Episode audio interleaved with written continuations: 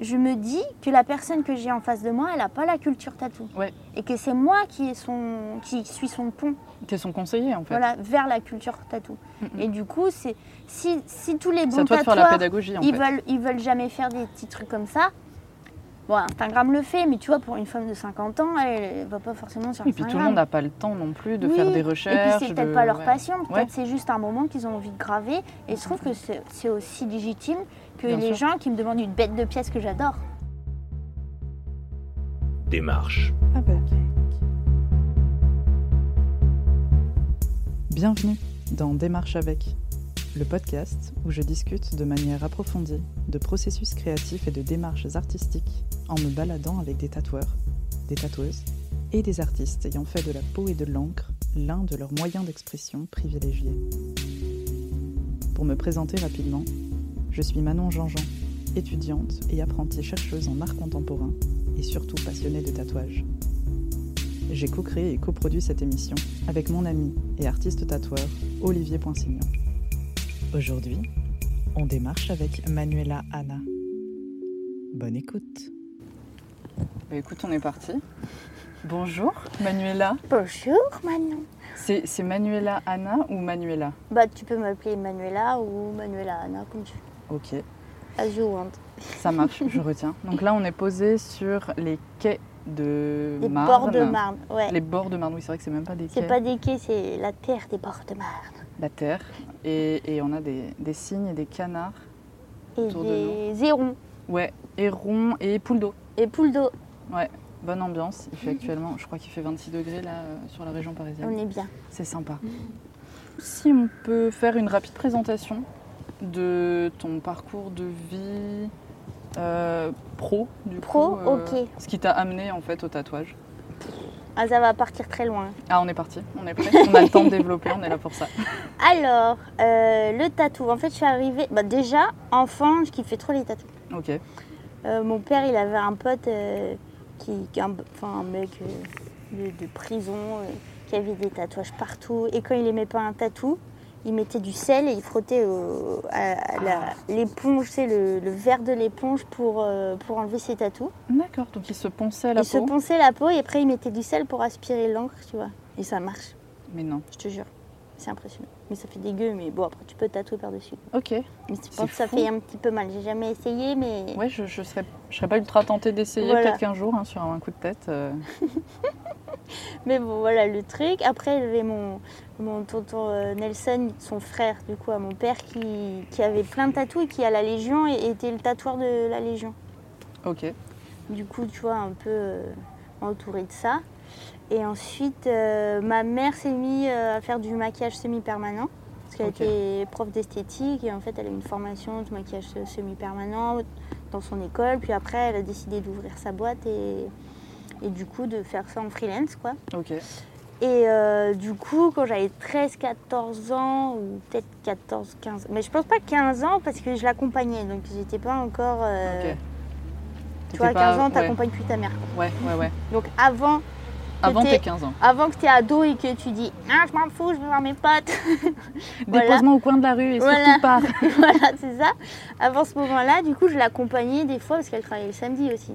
Ok. Et je l'accompagne chez une copine à elle euh, dans un institut de beauté ou une coiffeuse. Franchement, ça fait. euh, ça fait. euh, J'ai 32 ans, donc euh, ça, ça fait un bail quoi. Ok. Et, euh, et là, bon, comme à mon habitude, je dessine en l'attendant, tu vois. Technique Passer imparable pour mes parents pour me calmer parce que je suis hyper active. Lui donner un crayon et une feuille, elle ferme sa gueule. Et elle reste concentrée. Et elle reste concentrée, elle se tait. Elle ne saute pas partout. Elle n'escalade pas tout ce qu'il y a. Y compris les clients. Voilà, donc euh, elle était ravie, du coup je dessine. Et là, sa copine, elle me voit dessiner, elle fait Oh Manuela, dessine-moi une rose. Donc je lui dessine une rose. Et elle dit Oh Pascal, Pascal c'est ma mère. Pascal, oh, est-ce que ta fille, elle peut me tatouer la rose? Regarde comme elle dessine bien, machin. Ma mère, elle sait pas dessiner. Ok. Et euh, du coup, ma mère, euh, je crois qu'elle a- bah, elle a dit oui parce que je m'en souviens. Et elle, elle m'a appris vite fait qu'il fallait pas se piquer, les gants, machin. Mais tu sais, c'était pas des. Enfin, tu vois, c'est vraiment un tout petit truc avec une toute petite aiguille. c'est les trucs pour faire euh, les le sourcils. maquillage. Voilà, euh, c'est vraiment. C'est pas du tatou, quoi. Mais du coup, en- en- à main levée, j'ai dessiné euh, La Donc, tu as fait un euh, tatouage semi-permanent. finalement. voilà, dans le dos de la copine de ma mère. Ok. Voilà, premier. Et donc, ça, petite avant tes 15 ans. Voilà. Ok. Donc à ce moment-là. dans la fait, marmite, quand même, direct. Waouh Mais je kiffe trop Et du coup, quand ma mère elle partait, hum, hum, je suis seule dans ma chambre avec un matériel de tatouage. Du coup, je me suis fait plein de merde. Et qui sont restées ou elles sont Alors. parties? Ah non, mon premier tatou, c'est ma mère qui me l'a fait. Ok. Bah, c'était pour mes 15 ans, justement. Bah, tu vois, du coup, c'était juste après. Et en fait, je voulais absolument une coccinelle euh, dans le cou. Ok. Sauf que ma mère, elle voulait pas me faire une coccinelle dans le cou. Du coup, elle me l'a fait sur le trapèze, là. Ouais. mais elle s'est pas dessinée. Donc ça ressemblait plutôt à un gendarme. C'est joli aussi, Ouais. tu diras, hein, mais. Et, c'est- et en fait, c'était en semi-permanent. Du coup, si tu veux, le noir, il, a, il est parti au bout de 2-3 ans. Ouais. Mais le rouge, il a mis 10 ans à partir. Ah Du coup, tout le monde il disait Ah, c'est quoi ce truc rouge là? C'est un 600 Non. Non, non, c'est un reste de gendarme coccinelle. Je te raconterai l'histoire une autre fois. Voilà. Et du coup, j'étais la première du collège tatouée. Donc, trop stylé. La classe, là, tout de suite, t'es Voilà. badass. Trop badass. Et après, bah, je suis rentrée au lycée et pareil, bah, je me tatouais. Et à, 17, et à 16 ans, j'ai rencontré mon copain.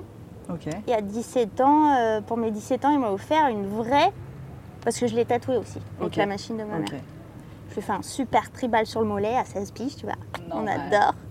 La classe. Ouais. Et du coup, pour mes 17 ans, il m'a offert euh, un kit euh, tatou qu'il avait acheté à l'époque. C'était euh, Eurotribal qui vendait ça. Vois Moi, ça n'existe plus. Et j'ai connu Jet France. Jet France est un des premiers revendeurs de, de tatou à l'époque, du coup, quand j'avais 15 ans. Du coup, il y a 15, 16, 17 ans. Ils sont fermés aujourd'hui. Et en fait, là-bas, tu pouvais carrément acheter des catalogues de tatou.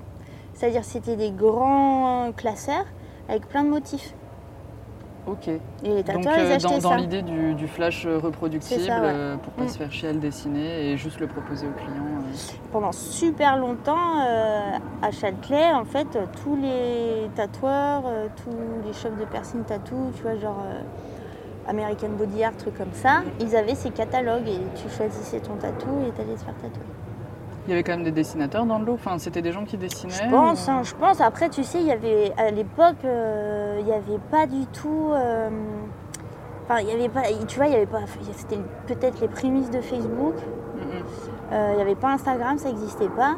Le Ouais, seul moyen pour voir des tatous, alors tu avais Tatouage Magazine à l'époque, Ok, tu avais Rise Magazine et Tattoo Life. ok. C'est tout. C'est déjà. C'est déjà bien. Mais du mal, coup, mais tu ouais. vois, en termes C'était assez de, restreint en termes de visibilité, en quoi. termes de visibilité, aussi en termes d'accessibilité, parce que du coup, en plus, les, les shops de tatou, même, euh, tu vois, Eurotribal, où j'allais acheter des, des trucs, bah, tu sais, c'était vraiment un monde hyper euh, masculin, hyper. euh, tu sais rien. Bon, après, Ouais. je savais rien, tu sais, j'avais 15 piges, je, je me tatouais. Et la première personne que j'ai connue, rencontrée, qui, qui était tatoueur et qui était plutôt sympa, c'était Roberto. Roberto qui. euh, Attends, est-ce que. les derniers trappeurs. Oui, ok. Que Stéphane Yako a interviewé, je crois, pour Ah, son podcast. Ouais, Si je me trompe pas. Ah, Roberto oui, oui, oui. Dardini, non ouais, c'est Ok, ça. bah si, si. Et du, et du coup, Roberto, à l'ancienne, il a tatoué un de mes dessins sur le dos de mon copain. Ok. Et euh, du coup, à cette époque, bah, j'ai accompagné mon copain euh, où j'ai été chercher. euh, ou- Ok, ouais. Après, je suis partie, tu vois, mais je suis revenue après. C'était long, je me faisais chier. Ouais. J'avais besoin de bouger. Bah non, mais tu sais, je vais pas, enfin, c'est gênant quoi. Ouais, ça dépend, ça dépend. Des fois, t'es Ouais, mais dans moi, je suis du genre, euh, j'aime pas déranger, donc. euh, Ok, je comprends.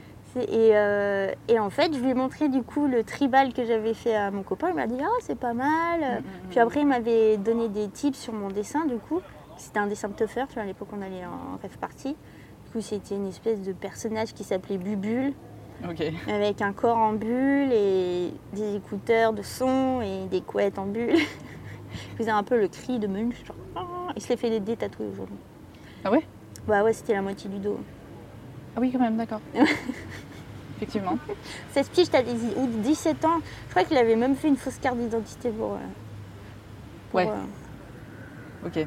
Oui, du coup, oui, euh, c'est vrai que les on idées qu'on a très quand jeune, on a quoi. 17, euh, 16, 18 ans, Ouais, sont des pas fois, c'est pas toujours les meilleurs. Non, et puis après, quand t'as 30 piges, euh, c'est faire Ouais. chouma, quoi. Ouais, ouais, ouais. Mais, mais c'est vrai que c'est un truc. euh, Enfin, sur le moment, quand t'as envie de te faire tatouer de ouf, t'es là, Ouais. ouais, c'est mon univers, c'est vraiment. Ça peut marquer une histoire, euh, une ça. partie de ta vie et tout, mais c'est vrai que parfois tu changes vraiment drastiquement, t'évolues et t'as plus envie d'avoir affaire à, à tel ou tel euh, milieu ou référence. Exactement. Et, euh, et ça, Alors, du mal à t'en sont rendre tout petits, ça Ouais. va. Mais Ouais, quand tu ils peux les sont recouvrir ou, Ouais, ou les accepter c'est pas ça, grave, tu vois. ouais. Quand c'est... Moi, j'en ai plein que j'ai fait vraiment très jeune. Mm, mm. Je m'en fous, tu vois. Ils sont petits, ils sont moches. euh. Ouais. Mais quand c'est un gros tatou, tu vois, j'en ai un autre que j'ai fait dans d'autres circonstances qui, qui prend toute ma cuisse, l'arrière de la cuisse. Bah, je l'aime plus du tout et il me rappelle pas des bons, Des bons trucs tu vois, et que ça me Mm. convient pas. Et du coup, je vais me faire des tatouages, je pense. Ok. Et tu voudrais le faire, euh, en faire refaire un autre à, à cet Ouais, endroit bah à la oui, place parce qu'en et- fait, ça prend de la place pour un truc que tu t'en fous, tu vois. Ouais. Et quand tu commences à avoir plus beaucoup de place, c'est chiant. Ouais. T'es là. Mm, mais J'aimerais je- tellement me faire je- voilà. ce truc. Mais j'ai pas de place. Bon, bah, on enlève. Ok. Et est-ce que du coup, le process de détatouage, il est plus douloureux Ah que ouais. le tatouage en lui-même? Parce que j'ai entendu dire Ah, ça. mais c'est hardcore. Enfin, moi, je l'ai pas vécu, hein, mais j'ai vu. les... J'ai appliqué de la. Du coup, la crème, c'est quoi? C'est de la. Tu sais, quand t'as des brûlures, c'est un truc blanc là. Biafine. Euh, ouais, oh là. Euh, non, pas. bi- Ouais, biafine. Si, si, du ça. cétablon Non, biafine, biafine. Ok. Du coup, en fait, euh, tu te fais des tatoués, ça dure pas super longtemps, ça coûte super cher, ça Ouais. brûle de ouf, t'as intérêt à mettre de, de l'EM là-dessus Oh là là. ou maintenant la TKTX, tu vois. Ça fait super mal et ensuite, en fait, ça fait des cloques. Bah, tu sais, comme quand tu te brûles avec le four, ça fait une cloque dégueulasse. Et genre là, t'as ça bah là, mais sur la peau, ouais. Oh. Et, et ça. Donc bien réfléchir avant de se faire tatouer et bien Ouais. nourrir son projet. Faut Donc... son projet. Moi, maintenant, je tatoue des jeunes, tu vois. Je, je suis pas contre le fait de tatouer des mineurs parce que je me dis, quoi qu'il arrive, ils le feront. Mm, mm. Enfin, tu vois, moi, avec mes copines, euh, avec une copine Lolo qui est tatoueuse aujourd'hui à, à Bruxelles, et bah, quand on pouvait pas, enfin, on se faisait pas tatouer parce qu'on n'avait pas de fric, on se le faisait nous-mêmes, tu vois.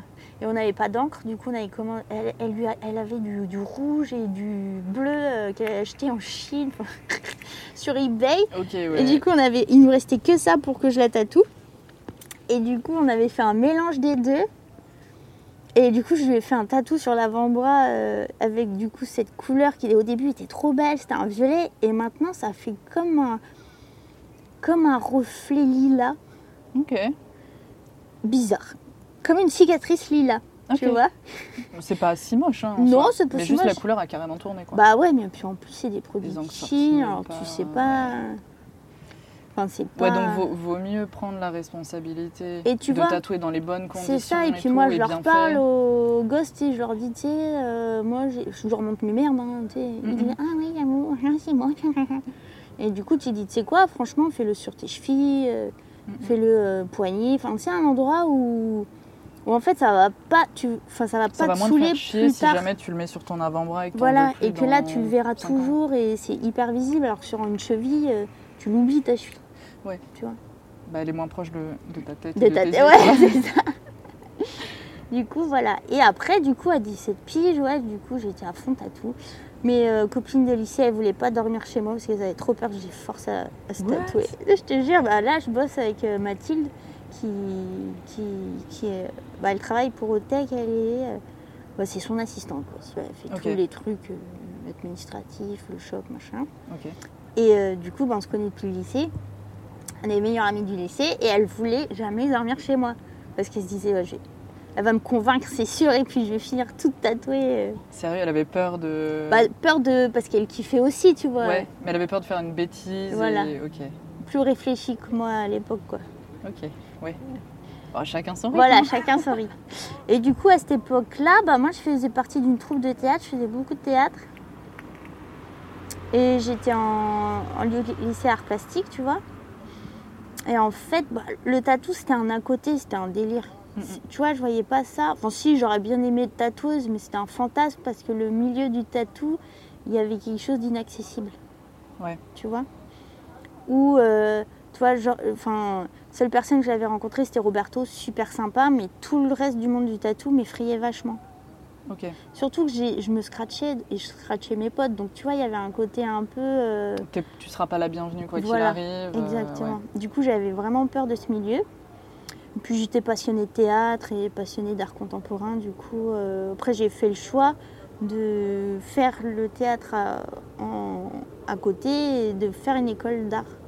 Ok. Donc t'as fait quoi comme école d'art? Alors, j'ai fait une prépa publique, la seule prépa publique de France à l'époque, Ok. qui était euh, bah, à Fontenay, à côté d'ici. Fontenay-aux-Roses Euh, Fontenay-sous-Bois Fontenay-sous-Bois, ou Val de Fontenay, je ne sais plus, mais un des deux. quoi. L'arrêt du RER. Ah, par voilà, mais c'est Fontenay-sous-Bois. À Fontenay-sous-Bois. Et du coup pendant un an j'ai c'est une, une prépa qui était qui avait 20 places. Et t'as été et sélectionnée. j'ai été sélectionnée. DG. donc euh, j'ai assez fière. Et euh, après du coup j'ai préparé les, les concours pour les beaux-arts. Alors j'avais préparé pour euh, Nantes et pour Cergy. Et je voulais préparer Paris mais mon prof il m'a interdit. Ok. Il m'a dit, et d'ailleurs je m'étais vénère, j'avais jeté une, une chaise, parce que j'étais pas aussi cool que je le suis En toute aujourd'hui. délicatesse. Voilà, chaises. J'étais très vénère à cette époque-là, j'étais euh, rebelle. Bon, en plus des trucs familiaux un peu nuls, du coup, qui fait que de toute façon t'es un peu en tendue, quoi. colère quoi, de la vie. Et ouais, il voulait pas que je fasse les beaux-arts de Paris, parce qu'il m'a dit déjà, tu seras- même si t'es je pense pas que tu seras prise, et déjà si t'es prise, tu, ça sera pas à ta place, quand tu te sentiras pas à ta place. Bah parce qu'en fait, c'est, tu vois, les Beaux-Arts de Paris, c'est, tu sais, tu choisis un atelier avec un artiste. Enfin, tu vois, Je sais, pas- je sais pas si ça se passe comme ça maintenant. hein. Je, je suis Bah, j'ai une copine, enfin j'ai la, la sœur de Clarisse, Clarisse Amour, qui est Élise, qui est aux Beaux-Arts de Paris, et du coup tu choisis un atelier. Ouais, elle est en quatrième année, ce qu'elle a fait à, à Nice, euh, le début de son, de son école, quoi. Clarisse Amour qui est au gamin aussi. Ouais, c'est ça. Et, euh, et du coup, euh, ouais, c'est ça, tu, c'est un peu à l'ancienne, quoi, tu vois. Mais du coup, enfin, faut faire sa place. Ouais. Et moi, ce que je faisais, c'était déjà un peu conceptuel, donc tu vois, c'est pas non plus. Bah, quoi qu'ils en font aussi, mais bon. C'est un autre milieu, tu vois, c'est, c'est, c'est différent. Un côté peut-être assez élitiste ou. euh, Voilà, c'est ça. Après, je pense, enfin, ça dépend qui tu es. Moi, je suis pas quelqu'un qui, qui arrive trop. Enfin, je sais pas. Je sais pas. Bref, il voulait pas, j'étais vénère. Après, j'ai un peu compris. J'ai été aux Beaux-Arts de Cergy, qui était une école beaucoup plus conceptuelle. Où là, c'est différent. En fait, tu as des classes et tu as 3 à 4 profs euh, qui, qui te suivent euh, tout au long de l'année. Du coup, en fait, tu n'es jamais face à une seule personne. C'est toujours un dialogue. Plusieurs personnes en concertation. Voilà, et, et euh, ils sont ensemble et eux-mêmes discutent avec toi. Enfin, tu vois, c'est c'est beaucoup plus ouvert en fait. C'est moins. euh, ouais. Donc c'était super ces un peu cinq plus années. bienveillant du coup comme. Ouais. Après, avec les défauts hein, aussi. Bien sûr, Enfin, bah, comme, vois. comme tout, euh, tout cadre d'enseignement. formaté quoi. Ouais, tu vois. ouais, ouais. Et du coup, pendant que j'étais aux Beaux-Arts, bah, pareil, je- dans mon atelier, bah, je faisais du coup. Bah, à la fin, j'ai fait plus de la vidéo, de la performance. Ok. Et, euh, et, euh, et en fait, je tatouais aussi euh, mes camarades dans mon atelier. Ok. Donc atelier euh, de beaux-arts voilà. Réaménagé en. Voilà, en et un jour, je me suis tapé une flipside parce que des fois, il y avait des gens que je connaissais pas qui venaient d'un tel ou un tel. Mm. Et c'était dans mon atelier. Et le gars, il avait demandé à l'accueil des beaux-arts où était mon coin pour se faire tatouer. Donc le gars, je le vois et je lui ai fait Quoi Non, mais non, je tatoue pas. Enfin, tu sais, je me suis tapé une parano. Du coup, j'ai fait Ouais, comme ouais. si c'était pas moi. Ou... Mm, mm, Et le mm. mec est parti, il a dû se dire Tu voulais pas te faire cramer parce que c'était pas du tout. Non, mais je- là, après, le... en plus, je m'entendais bien avec les gens de l'accueil, tu vois. Ouais.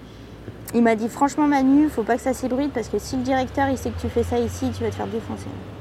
Enfin, tu peux être viré en fait. Ok. Et du coup, t'as réussi à finir ton cursus sans te faire virer ou tu t'es Ouais, barré avant? mais après, je tatouais pas beaucoup. hein. Franchement, je tatouais euh, toutes les 2-3 semaines, tu vois. Ouais, mais c'était l'occasion d'avoir un cadre quand même. euh, Voilà, et pas chez moi parce qu'en plus, moi à l'époque, je vivais dans un studio avec ma mère, alors euh, Ouais, pas dingue quoi. pas dingue. Ouais, maman, tu me passes. euh, Ah ouais, non, non, non, pas, pas ouf. Ok. Et t'as fait combien de temps là du coup à Sergi? Cinq Trois ans. 5 ans, ok, donc t'es allé jusqu'au niveau. Ouais, master. Ok. Donc là tu faisais performance et photo ou vidéo tu Vidéo. Vidéo, Ouais. ok. Et alors comment t'es revenu au dessin et au tatouage Et bah alors, euh, en Ou fait. Est-ce que t'as conservé ça maintenant toujours Non, en plus du tout. parallèle ou... Plus du tout. Plus du tout, du tout. En fait, euh, du coup, quand j'ai fini les beaux-arts, bah, juste un peu avant mon diplôme, euh, j'ai été visiter des galeries, tu vois, pour que je connaissais un peu des, des profs et tout, Mhm. où ils font leurs expos. Et euh, Les deux clubs électroniques, petit concert. fraîcheur. Et du coup, je vais voir une galerie et tout, enfin plusieurs, et, euh, et je dis bon alors euh, moi j'ai bientôt mon diplôme, euh, comment ça se passe pour exposer, patati patata, tu vois, je m'informe quoi. Et la meuf elle commence à me dire oh mais tu es au Beaux-Arts de euh, nous on expose à Benoît Auguste Dormeil, il faut que tu viennes avec lui. Bon, tu vois, genre faut se faire infiltrer quoi. tu vois. Ouais, par quelqu'un. Flemme. Moi c'est pas mon délire, enfin tu sais, je Oui, pas pas du tout les culs. Ouais.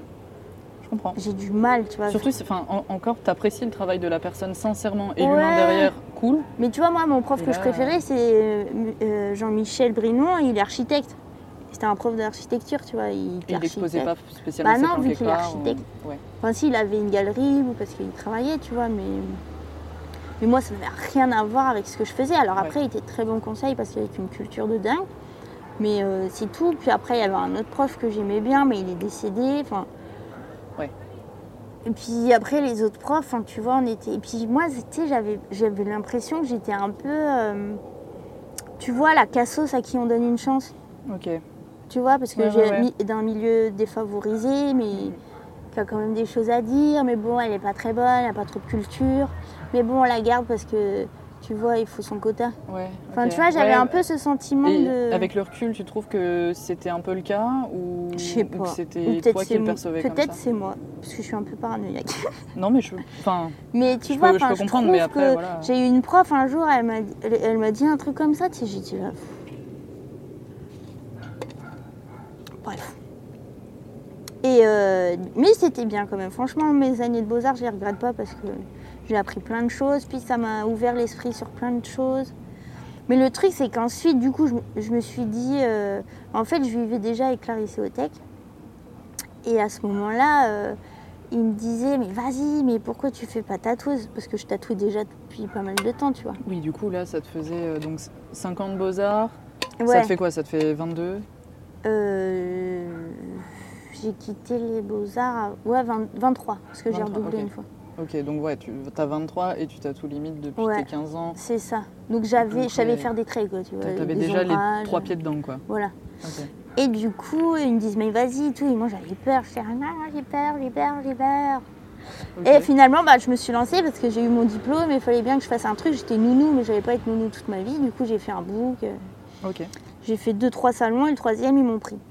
c'était quel salon? Calière Tattoo. Ok. Qui n'a pas très bonne répute en ce moment euh, sur les réseaux parce que. Qui est passé sur euh, Balance ton tatouage Oui, Ok.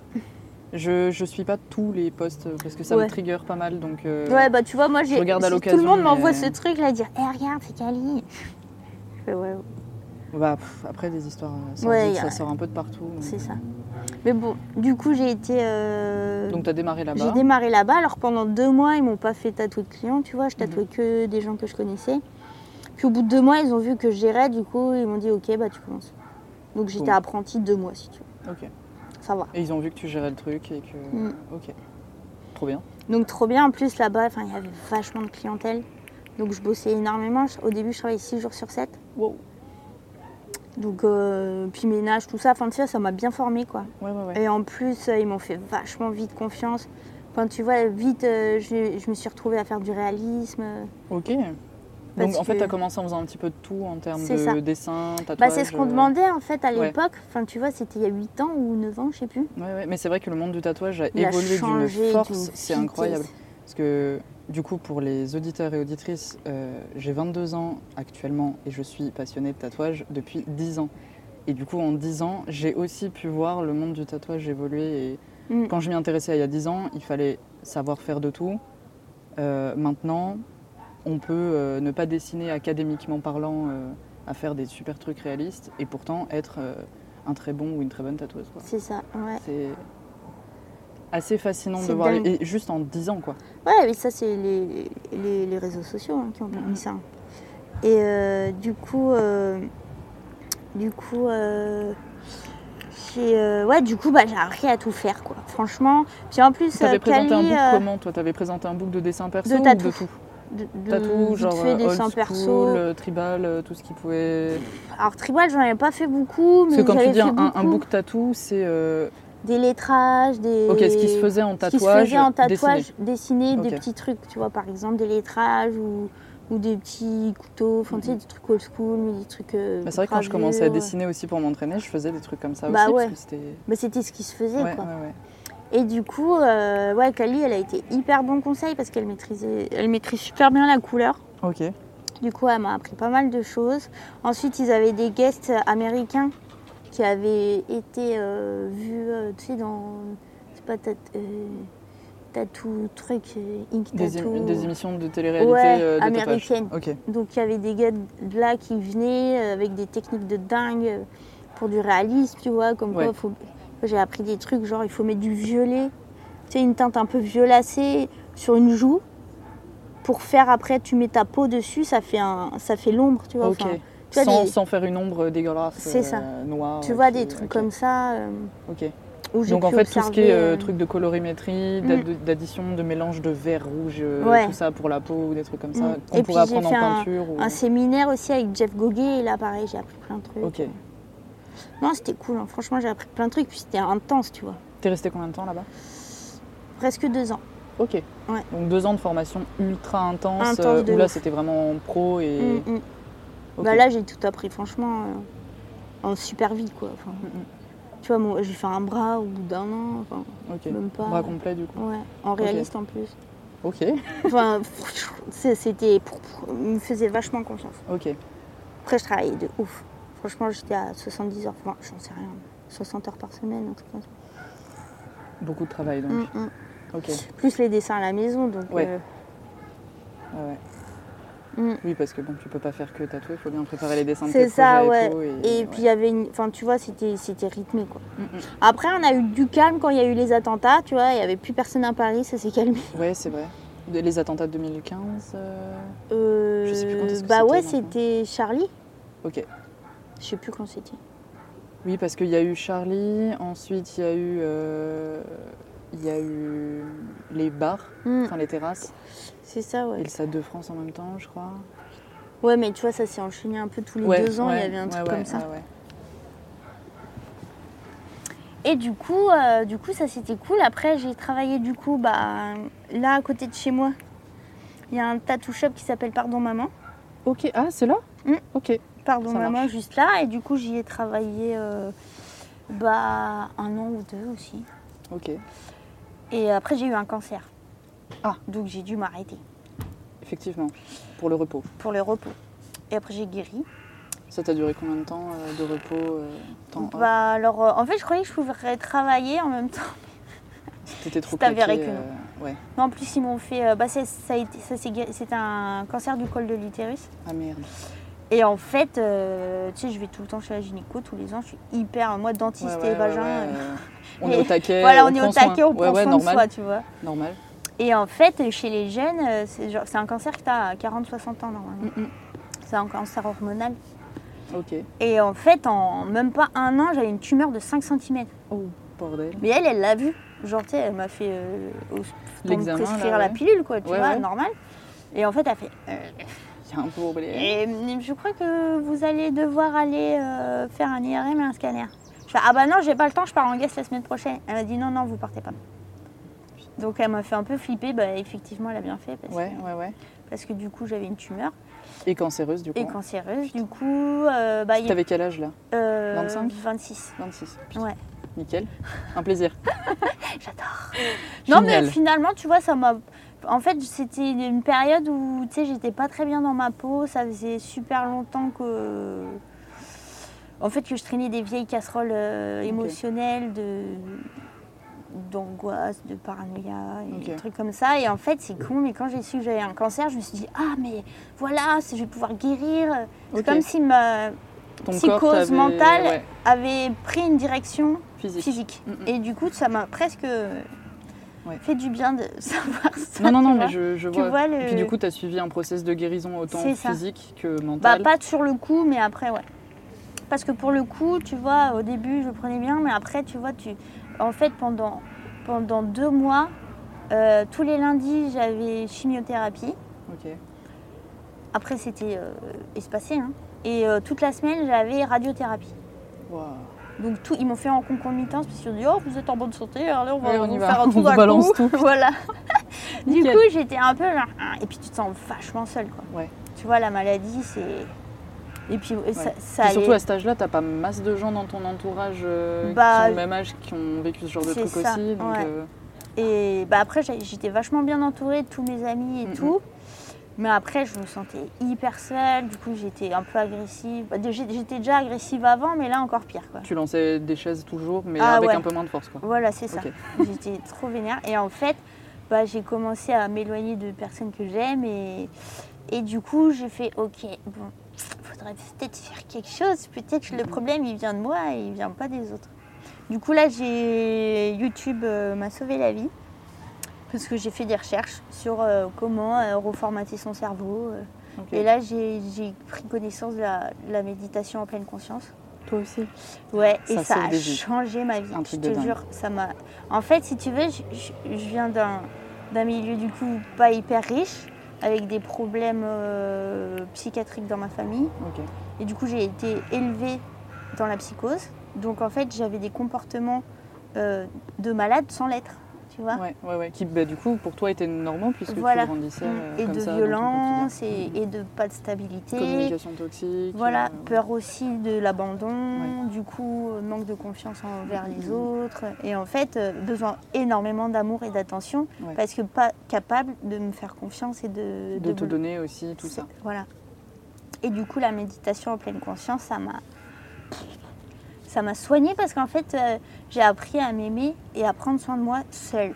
Et ça te plante des graines, même à ton, à ton insu. Et tu t'en rends compte après, ça se met à fleurir. Tu fais comment ça, c'est moi qui. Waouh. Bah ouais. Alors après, je dis pas que des fois, je suis pas en non, mais psychose. après, hein. tu restes toi-même aussi. Voilà, il y a des fois, tu as des hauts, tu as des bas. Mm, mm, mm, Mais je- maintenant, j'arrive mieux à gérer mes bas. Alors qu'avant, enfin, c'était Ouais.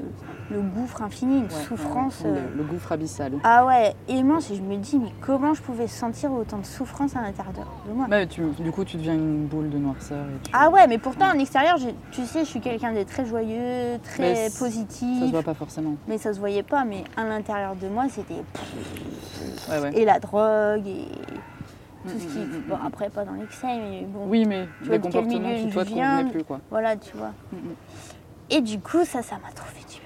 Et ça, ça tu l'as an. découvert à combien de temps euh Ça fait combien de temps? Ouais, c'était pendant ton cancer, du coup Bah du coup c'est après. C'était ma dernière séance de parce que j'ai fait de la curithérapie, c'est un truc de ouf la curithérapie. C'est quoi C'est quand tu manges du curry pour te soigner? Non, pas Ah. du tout, c'est un truc encore plus funky. En fait, vu que c'est un cancer de l'utérus, on peut le soigner par voie externe. Ok. Et euh, du coup, été branchée à une machine qui envoie des rayons Ok. À- À l'intérieur. de mon vagin, atteindre sur l'utérus. Voilà. Et en fait, pendant trois jours, je suis restée alitée Avec ce truc. avec la machine qui, toutes les heures, m'envoyait 25 minutes de rayons. Ok. Donc si tu veux, C'était douloureux ou Non, tu sens rien. Mais toutes les heures, tout le monde est obligé de partir parce que tu peux leur donner des cancers. parce que c'est tellement des rayons Waouh, euh, ouf. vénères qu'il faut qu'il y ait personne dans la salle. Tu vois, c'est des salles euh, hermétiques. tout. La porte, elle se ferme, il y a un minuteur. Après, elle se déverrouille quand c'est la fin. C'est ouf.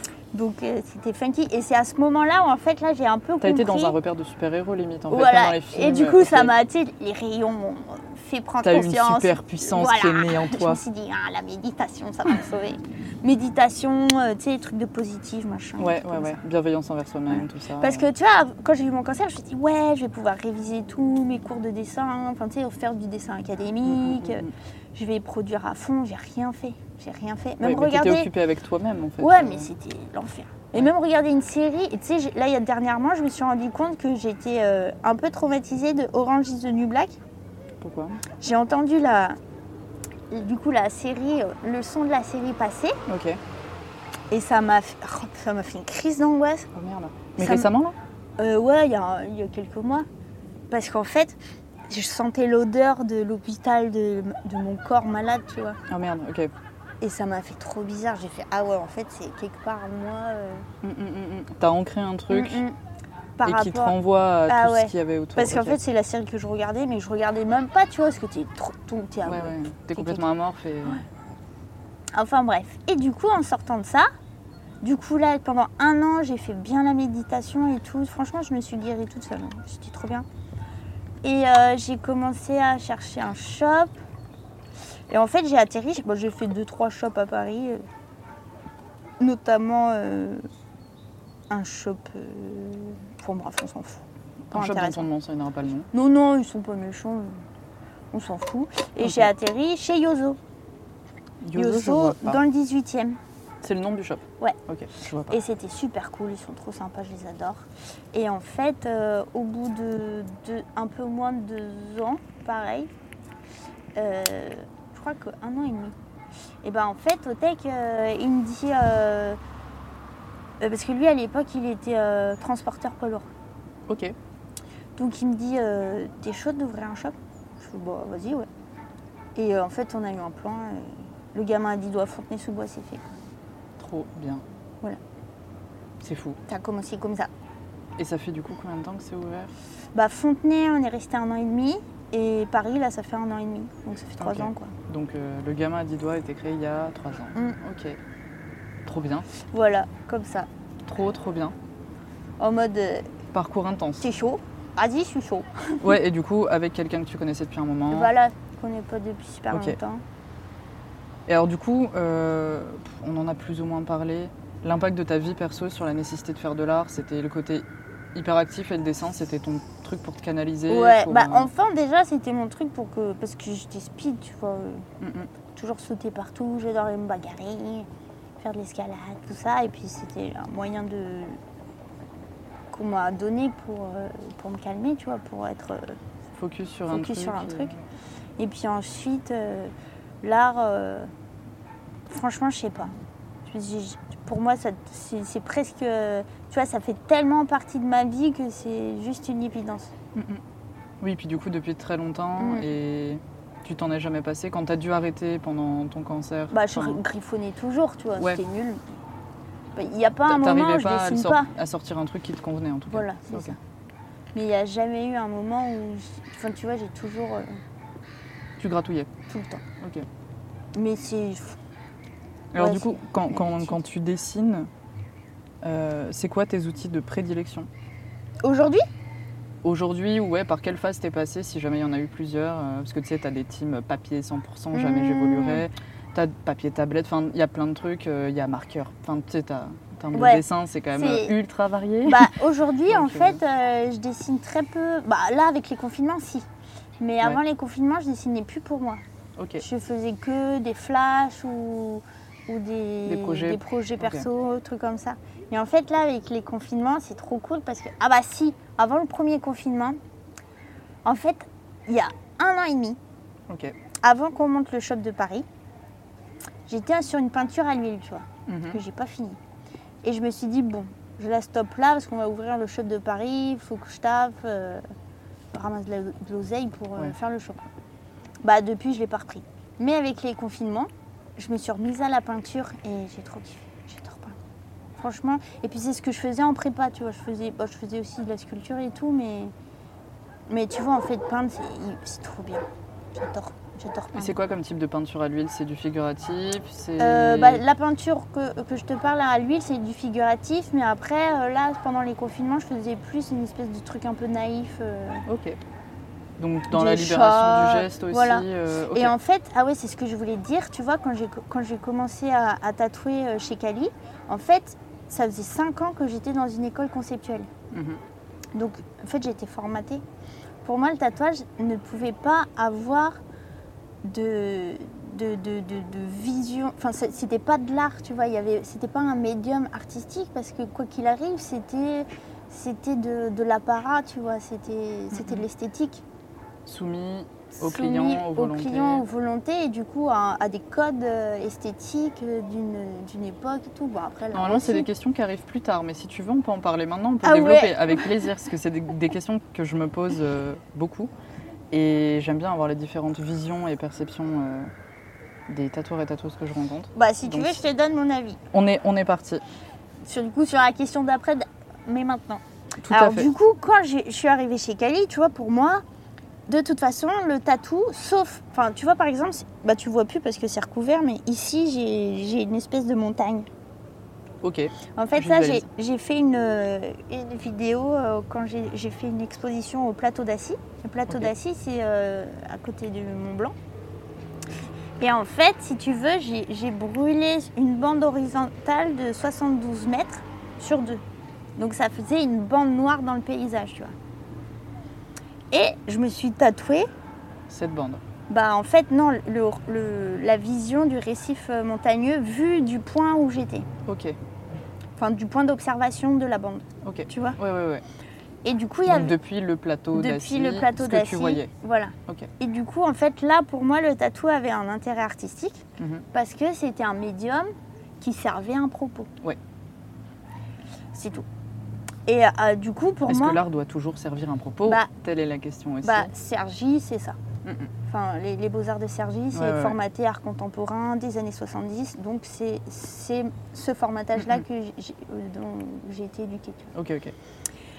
Du coup, je suis arrivée aux Beaux-Arts, euh, euh, je suis arrivée dans le monde du tatou. Et là, eh bah, eh bah, en fait, euh, pour moi, le tatou n'avait aucune vision artistique, du coup, pas de, pas de fond, tu vois, juste euh, de l'esthétique. Et j'ai mis bien 4 ans, voire 5 ans, à me détacher de cette vision. Et d'ailleurs, euh, le travail d'Olivier Poinsignon m'a vachement aidé là-dessus. Parce Olivier.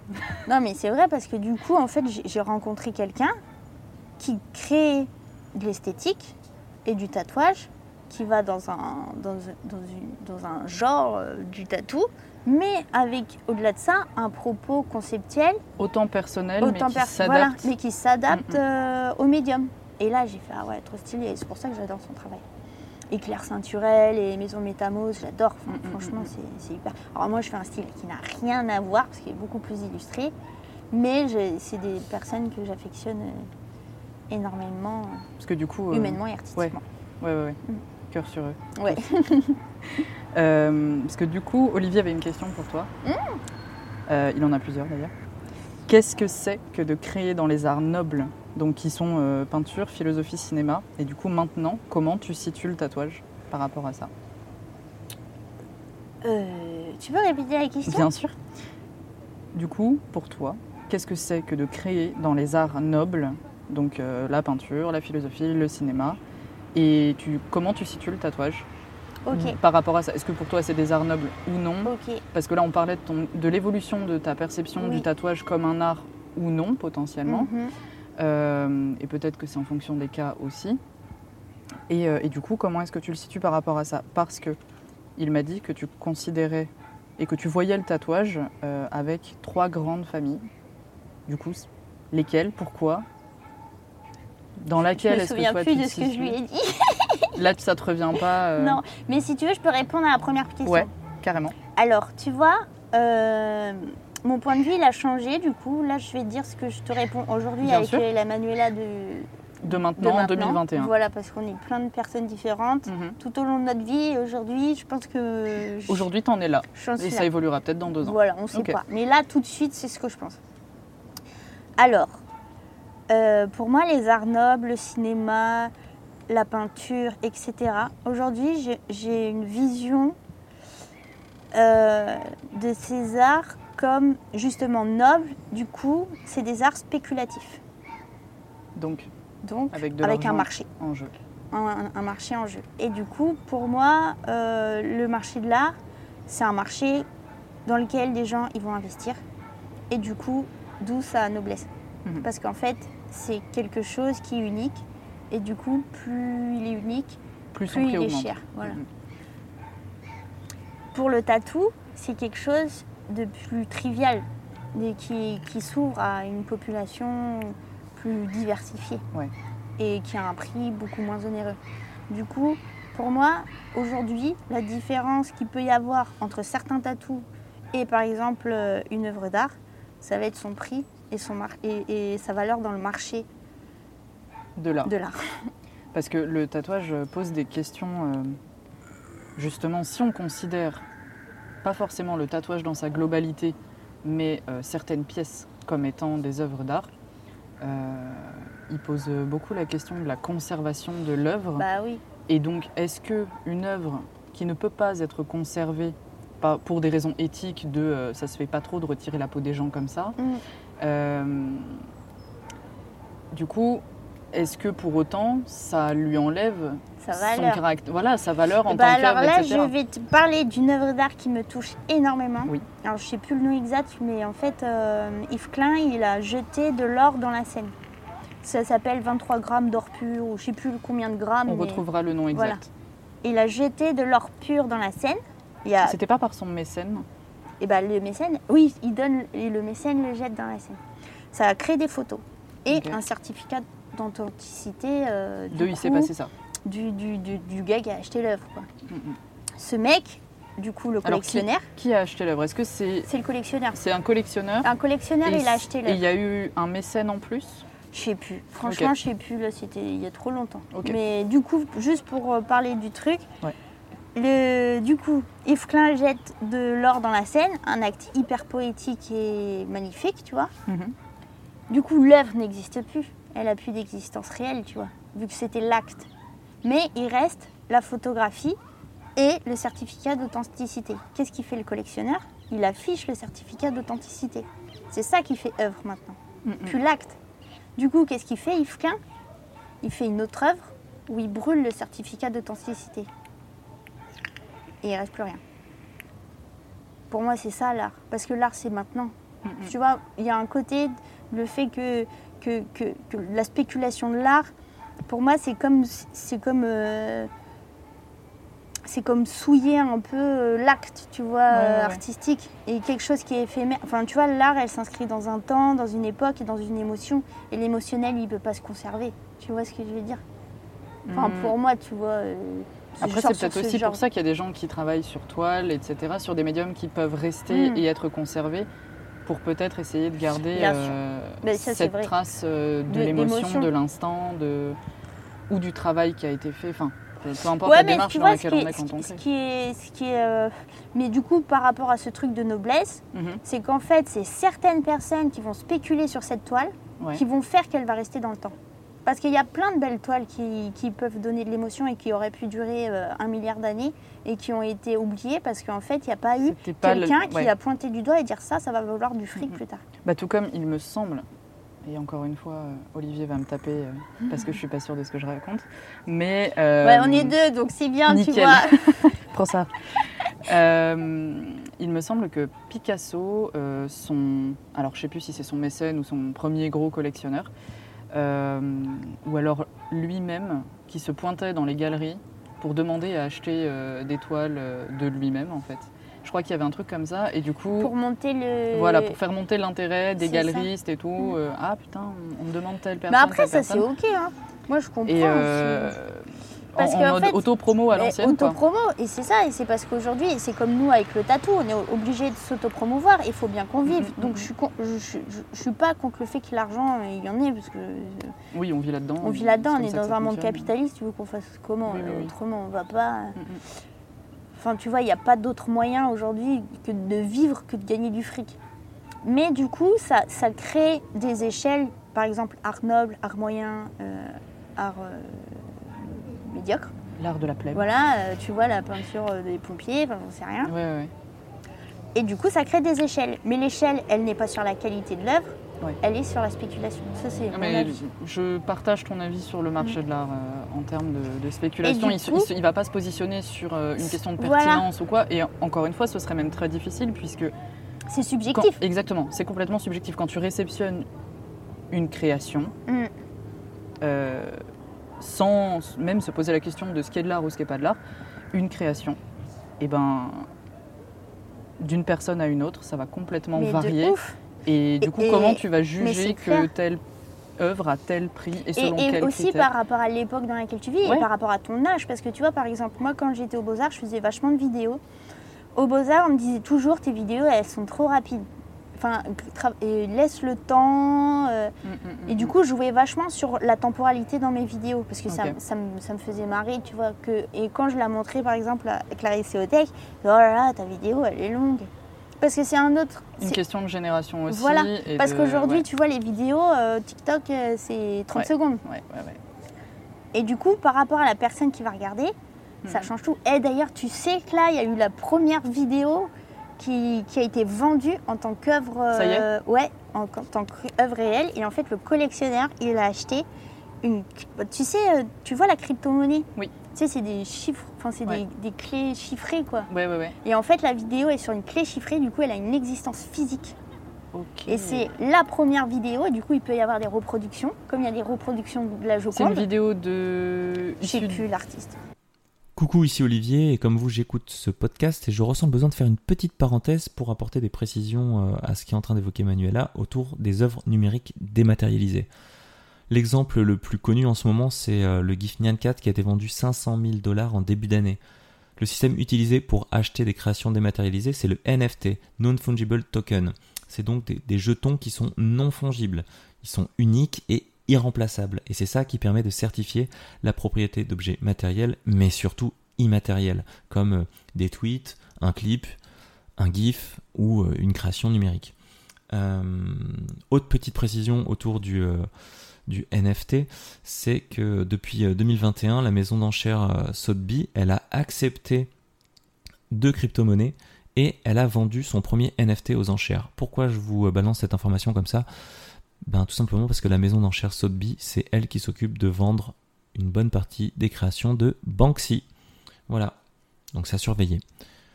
Je vous laisse, fin de la parenthèse. Euh, bonne route avec Manon et Manuela.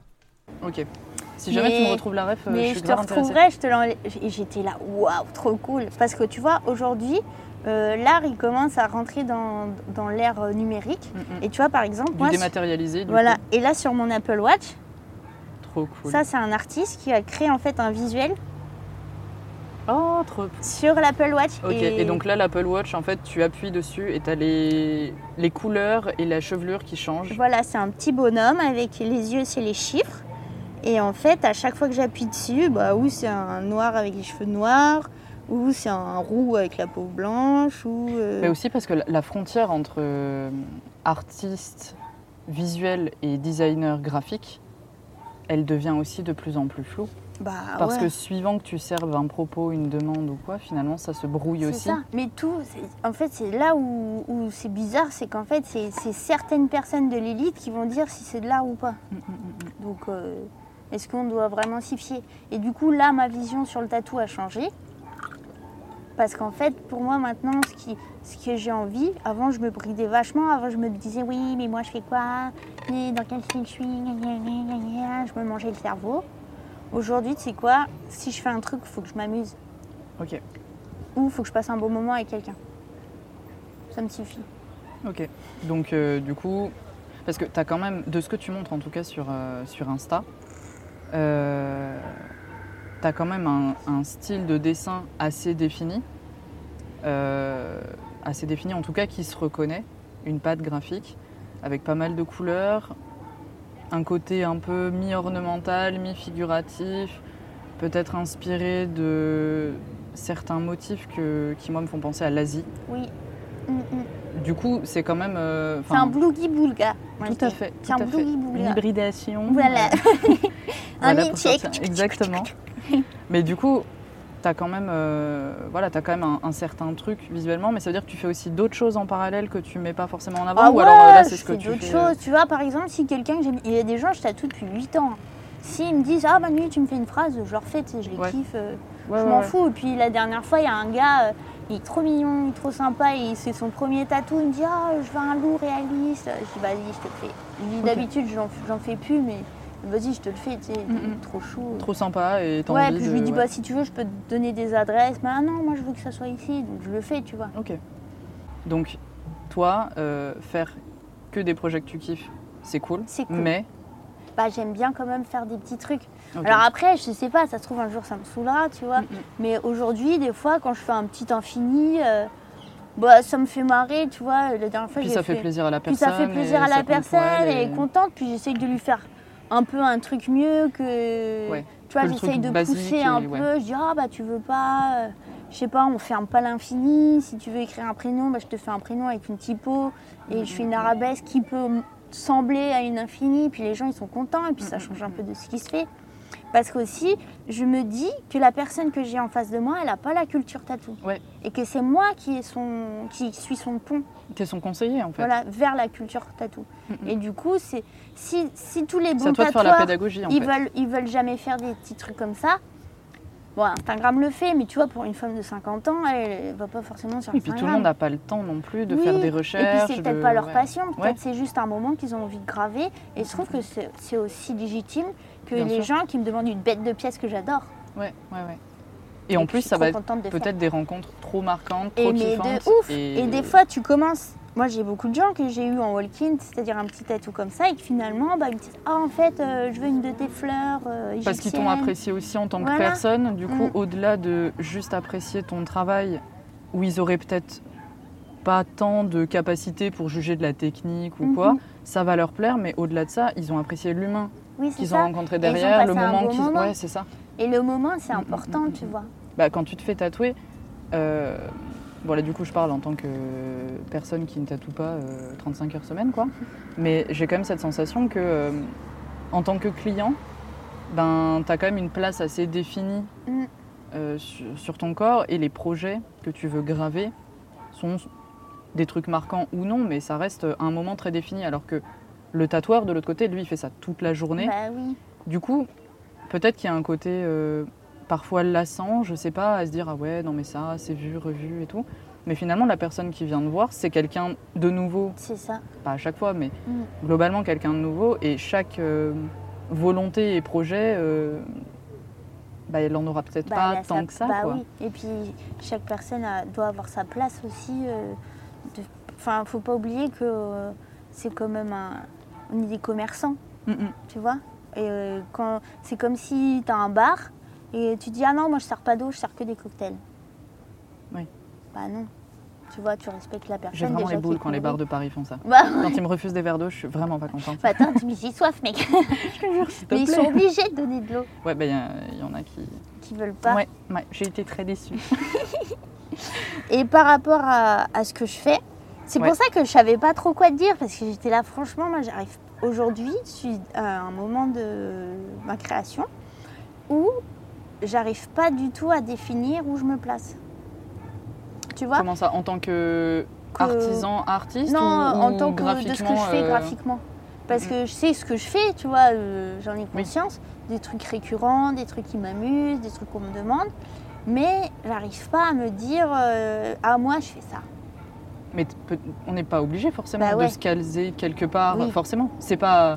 Du coup, je Libre là, à toi. attends, elle va me demander, je saurais pas répondre. bah, non, mais au pire, c'est pas grave. Ça se trouve, tu es dans une période de transition. Bah c'est ce que je... Et puis ou alors tout y a un simplement jour où tu, tu te évolues. fiches Mais oui, Tu je, vois, je je pense, je que pense qu'on s'emmerde si, si on se fiche, surtout Mm. artistiquement parlant, puisque artistiquement ou créativement parlant, c'est en général en adéquation avec ton évolution humaine, personnelle, individuelle, intérieure et tout.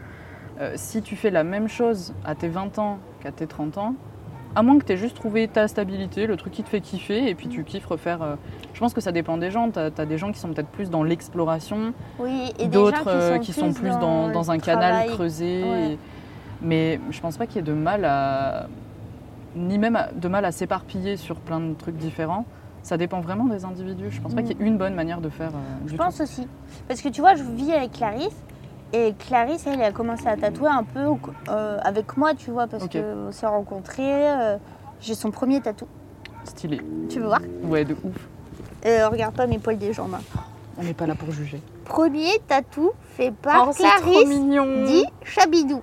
Oh, c'est son surnom? Ouais, c'est Oh, c'est Il mignon. Chabidou. Il a même pas trop mal vieilli. Ouais, il s'est fait à la 3. Ah Parce oui, que moi, quand j'ai commencé, je disais Non, mais Clarisse, si tu veux savoir tatouer, il faut que tu commences à la 3. Très mauvais conseil. Oui. Ouais, j'étais scratcheuse. C'est Mais rigolo. en vrai, en vrai, ça va. Il a pas. Il, Non, a- il et est pas j'adore. devenu immonde. Et euh, puis c'est euh, quand c'est un même trop un. bon souvenir du coup. Bah ouais, c'est un super souvenir. Et elle, Clarisse, elle dessinait déjà super bien. Et en fait, elle a adapté le, son dessin au tatou. Parce qu'elle dessinait au, que au stylo bic. Ok. Et du coup, ça a donné du, du, du black work. Mais Ouais. elle savait même pas que ça s'appelait du black work. Ouais, ouais, Donc le black work, euh, c'est- quand tu travailles que avec de l'encre noire voilà, et, et, tu n'utilises du pas de gris whip, dilué. Euh, truc comme ça, tu, tu, tu vois. fais, tu fais. Bah, elle utilise du gris dilué parce que pour faire ces différentes textures et tout, mais euh, c'est surtout de la euh, ligne. Ma copine Tartine qui m'a dit ça hier. Ah ouais, mais elle, elle utilise du gris. Ok. Elle utilise du gris. Mais du coup, oui, du travail euh, qui est. Enfin, elle du fait que du quoi. noir. Voilà. euh, Bah, là, elle va peut-être se mettre à la couleur. Waouh, on a des exclus cool. ici. Ouais. Trop bien. ouais, elle aimerait bien, là, elle a, elle a envie. Ouais. Bah, elle a Bah, commencé à faire des fleurs rouges et tout. euh. En vrai, quand t'as envie, il faut le faire, quoi. C'est pas. C'est dommage de rester bloqué dans un truc. Après, c'est difficile aussi pour le public parce que t'as des gens qui vont venir Faut pour faire un petit, truc. petit à petit, ça se fait petit ça. à petit, tu vois. Mm, mm, Et du coup, Clarisse, euh, ouais, comme je t'ai dit, elle dessinait déjà. Ouais. Et en fait, elle a adapté son dessin au tatou. Mais du coup, elle a toujours une patte. Ok. Et on vivait ensemble. Et forcément, même si c'est pas bien de se comparer, tu te compares. Ouais. Et moi, j'étais là, ah, je suis une merde, je fais tout, je n'ai pas de style. Aucune bienveillance envers toi-même, du non coup. C'était avant, le, avant la méditation, tu te figures Ah, ok. Et euh, du- Temporellement, tempor... ouais, Au niveau temps, voilà. Voilà, ouais, temporalement parlant. Ouais, je crois que c'est un truc comme ça, hein, mais je suis même pas sûre. Et du coup, je dis ah, je suis nulle, nanani, nanana. Et en fait, bah, au bout de quelques années, j'ai trouvé un peu ma patte. Voilà. Mais en sachant ce que j'aimais pas. Parce que Oui. ce qui s'est passé, c'est que Flavie Edel, c'est une photographe, euh, qui- Ok, peut-être tu connais, euh, qui fait Non. du body positif, mais j'irai voir. C'est super cool ce qu'elle fait. À l'époque, Flavie, c'était la meilleure amie de Clarisse. Ok. Et en fait, euh, elle est super forte en médias, en communication, tout ça. Moi, à l'époque, maintenant je me démerde, mais à une époque, j'étais complètement larguée. Tu vois, moi, j'ai pas eu ordi, trucs comme ça. Et euh, du coup, j'y comprenais rien à Instagram. J'étais là, bordel, mais comment je faire? Comment faire? Du coup, je l'ai, je, l'ai, je l'ai engagée, tu vois, et elle s'occupait de mon Insta. Alors moi, je lui envoyais tout, tout, tout. Et elle, elle me créait une identité artistique. Ok. Une identité visuelle euh, Voilà. de... Elle, dans elle la, la branche communication visuelle Voilà, et elle, elle te triait. faisait. euh. Tu vois, elle triait ce qu'elle elle, con- considérait bien ou pas, et elle m'avait fait une super belle identité artistique.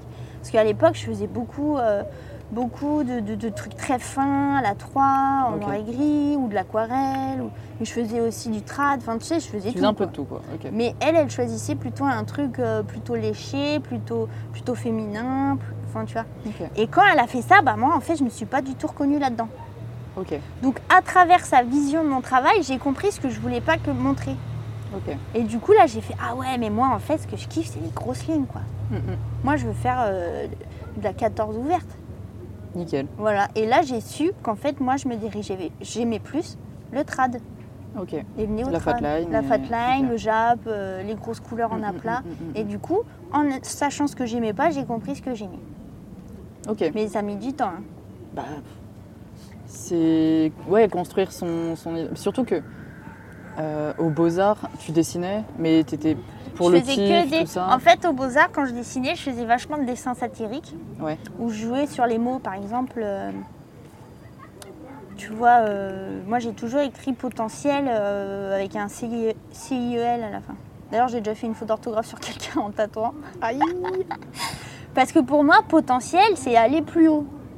Ah c'est Tu joli vois ouais je vois mais je vois parfaitement l'image Et du coup, pour moi, c'est normal que ce soit le Bah, ciel. le, ouais le potentiel c'est ce que tu peux visualiser mais que tu n'atteins pas Voilà. tout de suite Et du coup, potentiel, par exemple, je faisais une potence avec, euh, mais dans les nuages.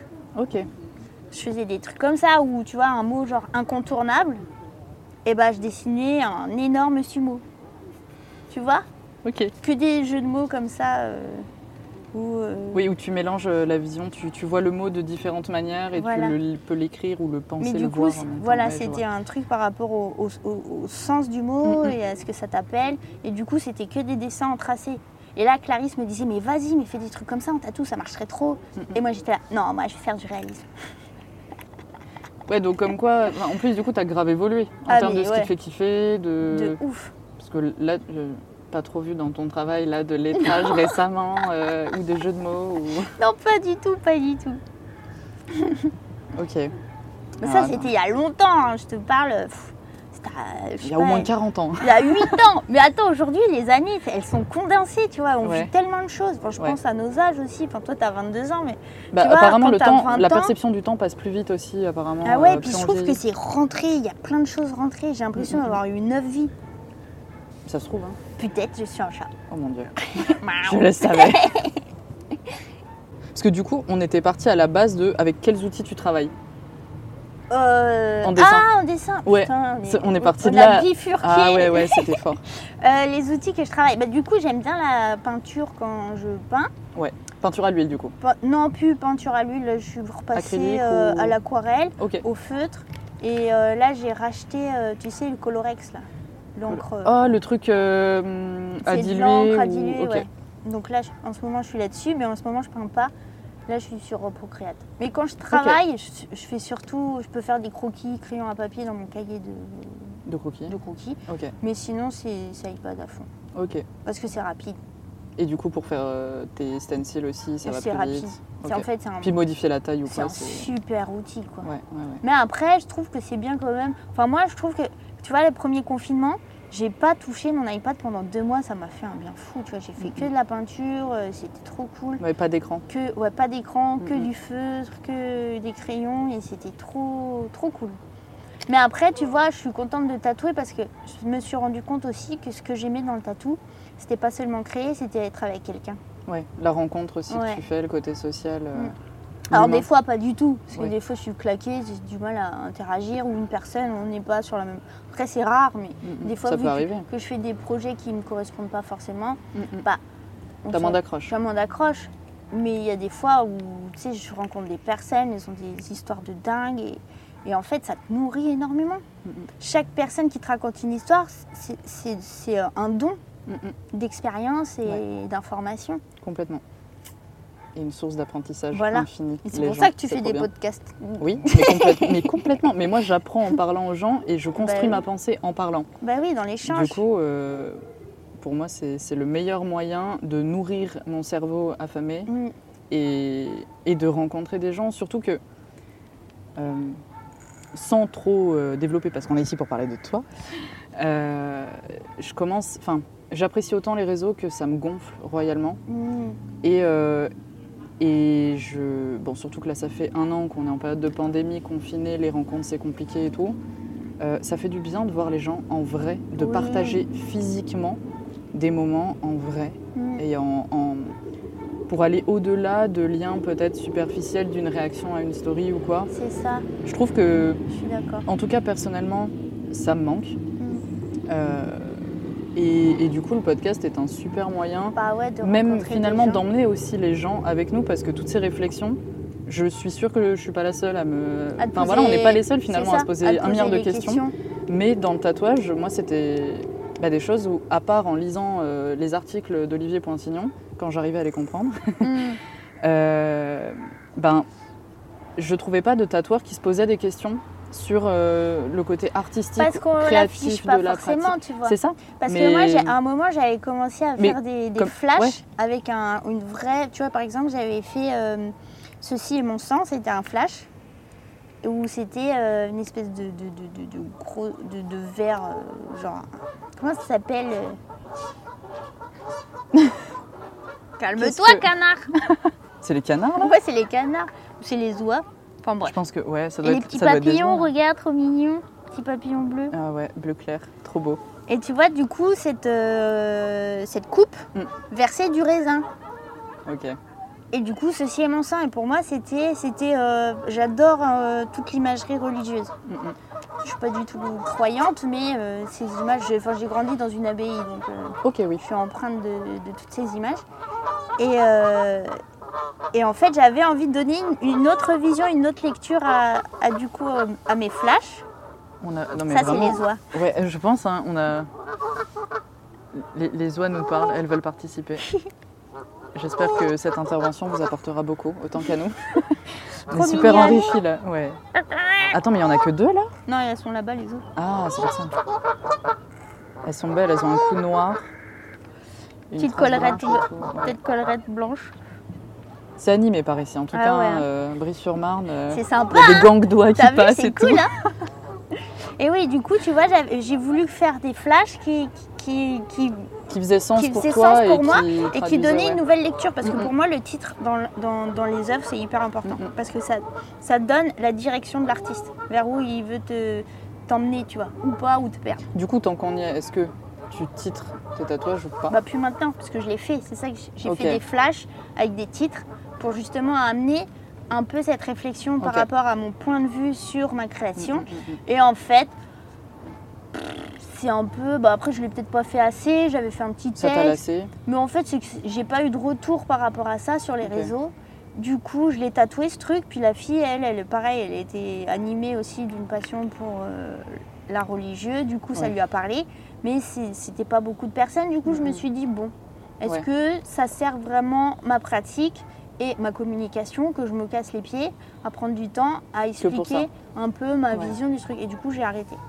Ok. Mais je pense que c'est aussi c'est un problème de communication aussi, tu vois. Vu Oui, puis de réception. nouveau, Après, ça peut, tu peux en faire de temps en temps et ça va te finir par toucher un public euh, à un moment donné Voilà. et ce sera jamais perdu. Mais bon, ça prend du temps, tu Ouais. vois, Ouais, d'écrire un texte et tout. Et du coup, je me suis dit, bon, allez, c'est pas grave. On s'en bat les couilles. Ouais, ouais, ouais. Non, non, mais c'est. Enfin, moi, c'est pour ça hein, que je. Mm.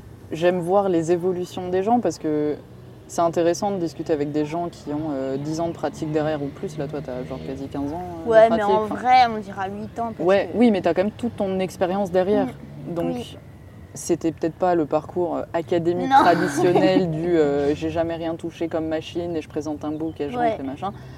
Non, c'était un peu plus roots, mais c'est ton parcours quand même. Mais Oui, du coup, c'est ça. t'as quand même euh, voilà, une expérience du tatouage qui est la tienne. Oui.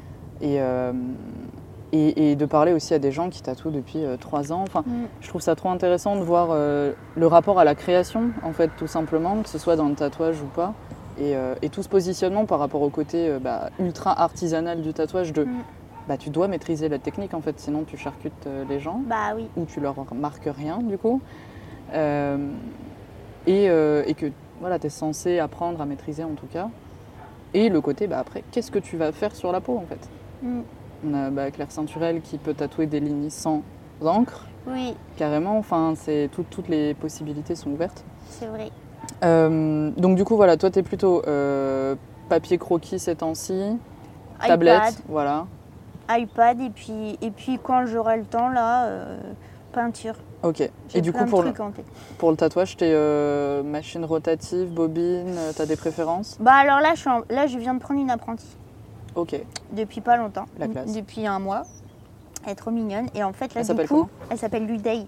Ludei. Je ne l'ai pas encore mis sur les réseaux parce Oh. que d'ailleurs, normalement, la semaine prochaine, je vais. Ok. Bah, je, pense- je je pense que quand le podcast sortira, euh, ce sera officiel. Ouais, coup, donc on pourra, on pourra retrouver son travail. Alors, elle fait un style qui n'a pas forcément à voir avec le mien. Elle, elle est, elle est hyper passionnée par euh, tout ce qui est Disney, manga. Euh, du coup, pas du tout mon univers. hein. Donc dessin animé. Dessin animé, euh, tout ça. Mais après, elle est tellement mignonne, elle est trop gentille. J'adore. Et du coup, c'est pour ça que je l'ai prise, parce que en termes de technique, euh, c'est de la ligne et de la plate couleur. Ça, je peux lui apprendre. Mm, mm. Puis après, savoir euh, différencier un, un bon dessin d'un mauvais dessin, ça va, je gère. Puis après, j'ai toute mon équipe à côté qui, Ouais.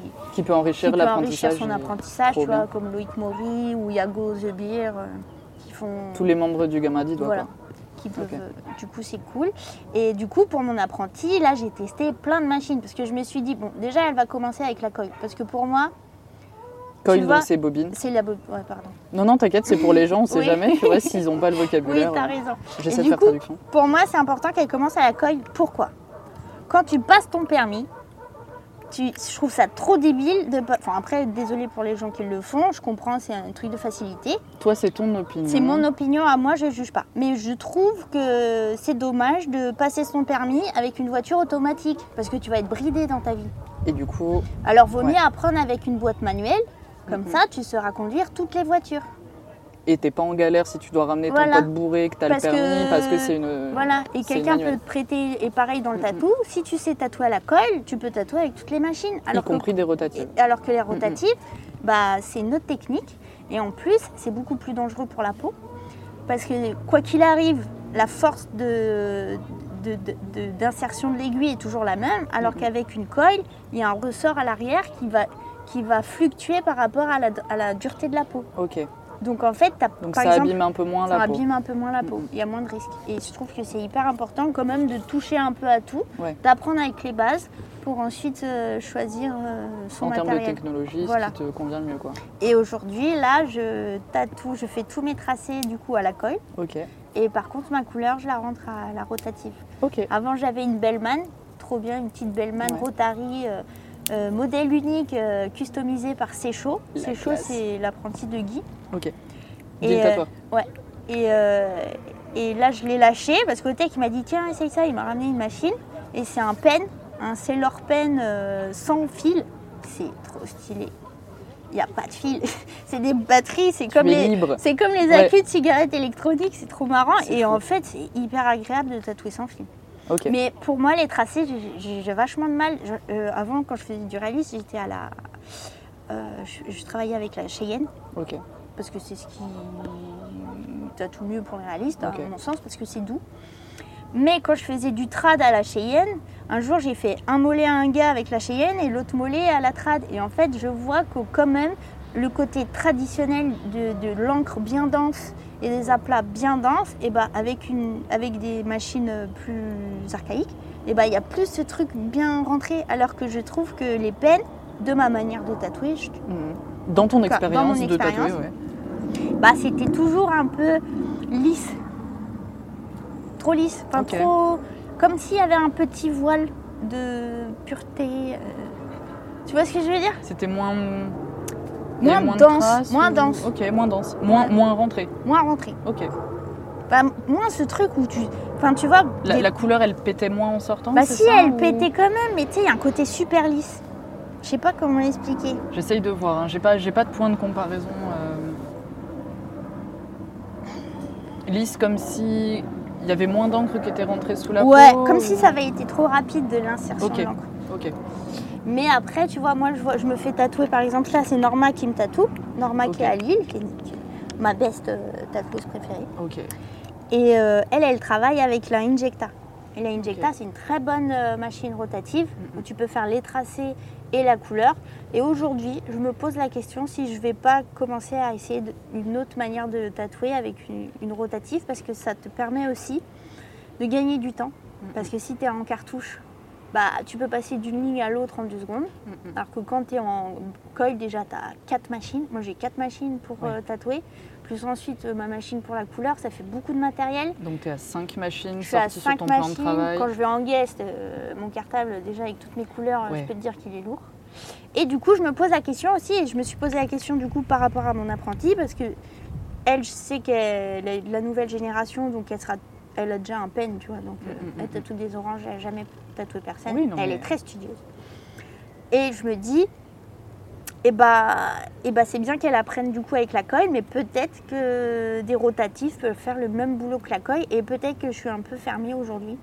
Au Peut-être que c'est parce que tu n'as pas encore l'expérience d'eux Voilà. et, et pas le, la technique pour, Pour, adapter euh, parce que l'habitude des bobines. Exactement. Ok. Donc là, tu es en point d'interrogation. Voilà. Pour l'instant, tu en es là ça. et peut-être que ça Et évoluera j'ai essayé fois une. Dan cubine pour les tracer. Ok. Dan cubine, Ouais, j'ai vu, des photos des machines. J'en ai jamais touché, mais C'est génial. C'est vachement bien. Mais après, je me dis, est-ce que j'aime bien parce que c'est une rotative mais qui fait du bruit? Du Mm. coup, c'est l'entre-deux qui me frustre pas. Ou est-ce que j'aime vraiment bien parce que c'est bien? Donc euh, là, je suis en interrogation. De Le temps d'expérimenter et Voilà. puis tu verras quoi. Là, en ce moment, j'essaye toutes les machines de tous mes collègues. Mais c'est trop bien du coup. Oui, Parce que du coup, ça te fait un nouvel apprentissage Mm. grâce à ton apprenti en fait. Mais tu sais que prendre un apprenti, c'est aussi apprendre. hein. Mais bien sûr. Parce que elle, elle m'apprend des trucs. euh, par exemple, euh, elle, elle est vachement forte en réseau. Enfin, Ouais. C'est pas la même génération. Après, elle est, Elle a quel âge du coup elle est pas vieille. Elle, a- enfin, elle, a- elle est pas si jeune, plus jeune que moi. Elle a 28 ans. Ok. Mais elle est, plus- bah, Elle elle est plus là-dedans. plus là-dedans que moi. Je suis un peu, je- Ouais. c'est pas mon délire, mais j'aime bien savoir, tu vois. Enfin, je vais pas chercher, quoi, tu vois. Et elle, elle me montre plein d'artistes trop cool. euh. Ok. Oui, Et du coup, il y, a- il y a un vrai échange un vrai constructif échange, entre vous. ouais. quoi. C'est trop bien. Mm. Trop, trop bien. Et alors, du coup, moi, je me demandais quand même, pourquoi t'es passé à la couleur dans le tatouage? Est-ce que t'en as toujours fait? J'en ai Et- toujours fait. Parce que là, t'en fais pas mal. J'ai vu quelques tatouages en noir et blanc là qui étaient publiés. Ouais, j'en fais de temps en temps, mais les gens, ils- souvent, ils viennent me voir pour la couleur. Ouais, hein. ouais, ouais. Et des fois, ils viennent me voir pour du noir et gris. Ils disent Tu veux pas mettre un peu de rouge Je les force un peu, mais des fois, ils veulent pas. Bah, en fait, si tu veux, euh, regarde là, c'est un tatouage que je me suis fait à 16 piges, j'ai du rouge. hein. Ok. Ouais, donc de base, euh, la J'ai couleur. j'ai jamais été. euh, Enfin, tu vois, je suis. Aussi, c'est parce que vu que j'étais pas dans le milieu tatou formel, pour moi, le noir et gris, la couleur, euh, bah, c'est pareil, tu vois. Mm, mm. C'est pas. C'est c'est en termes de style, mais c'est pas. c'est- c'est- C'était pas comme un truc euh, hyper tranché. euh, Mhm. Pour moi, c'était du tatou, quoi qu'il arrive. Ok. Du coup, j'ai pas fait un choix, c'est- juste euh, Fais comme ça. fait comme ça parce que j'aime faire de la couleur et puis C'est ce qui te fait kiffer et comme on disait Ouais. tout à l'heure, euh, si ça te fait kiffer, tu le fais. voilà, c'est ça. Ok. Et du coup, quand tu composes euh, tes, tes dessins ou tes flashs, euh, on parlera après du rapport euh, flash, tout ça. euh, comment, tu, comment tu vas choisir tes couleurs? Est-ce que tu as un code couleur habituel? Parce que je vois que souvent tu as des couleurs opposées, tu en as d'autres qui sont complémentaires. Mm. Comment tu. Bah alors, je vais te dire exactement. Je veux tout savoir. Tu vas savoir parce que tous les, les clients ils me posent souvent la question et du coup j'ai mon petit argumentaire déjà préparé. Allez, on est, on est prêt. Je vais commencer par les commercial. flashs. Ouais. Les flashs, c'est moi qui les fais de A à Z. Du coup, je choisis les couleurs qui me plaisent. Ok. Voilà. Sur le moment, c'est Sur comme le ça. moment, c'est euh, comme ça. Quand je fais un tatou sur quelqu'un et que c'est un projet perso, je dessine que les tracés. Je Ok. prépare jamais la couleur euh, au préalable parce que un, ça me saoule de refaire deux fois la même chose. Je comprends. Deux, je trouve que quand je fais un- les couleurs qui me plaisent sur papier pour quelqu'un et qu'ensuite je le fais à la personne, souvent je suis déçue. Ok.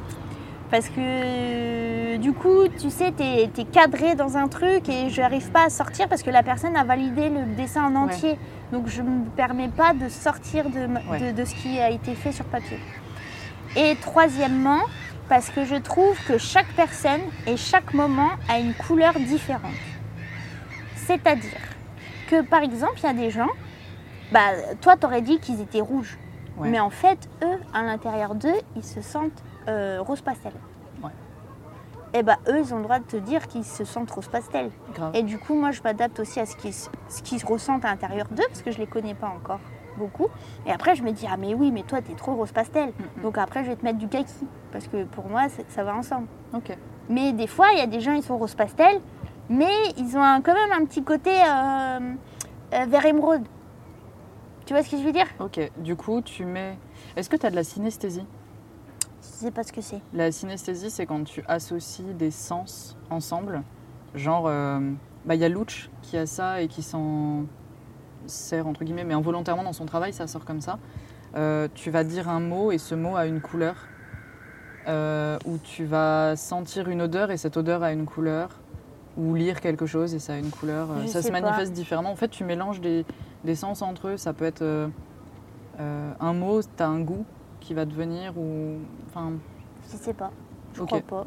parce que du coup, là, tu me parlais de couleur des gens. Oui, Et mais c'est un ressenti, c'est pas, je vois rien dans mes yeux hein, ou dans mon cerveau, mais c'est un ressenti, tu vois. Non, mais ok, tu, tu ressens euh, les, les gens avec de la couleur. Voilà, Ok, je les sens comme ça.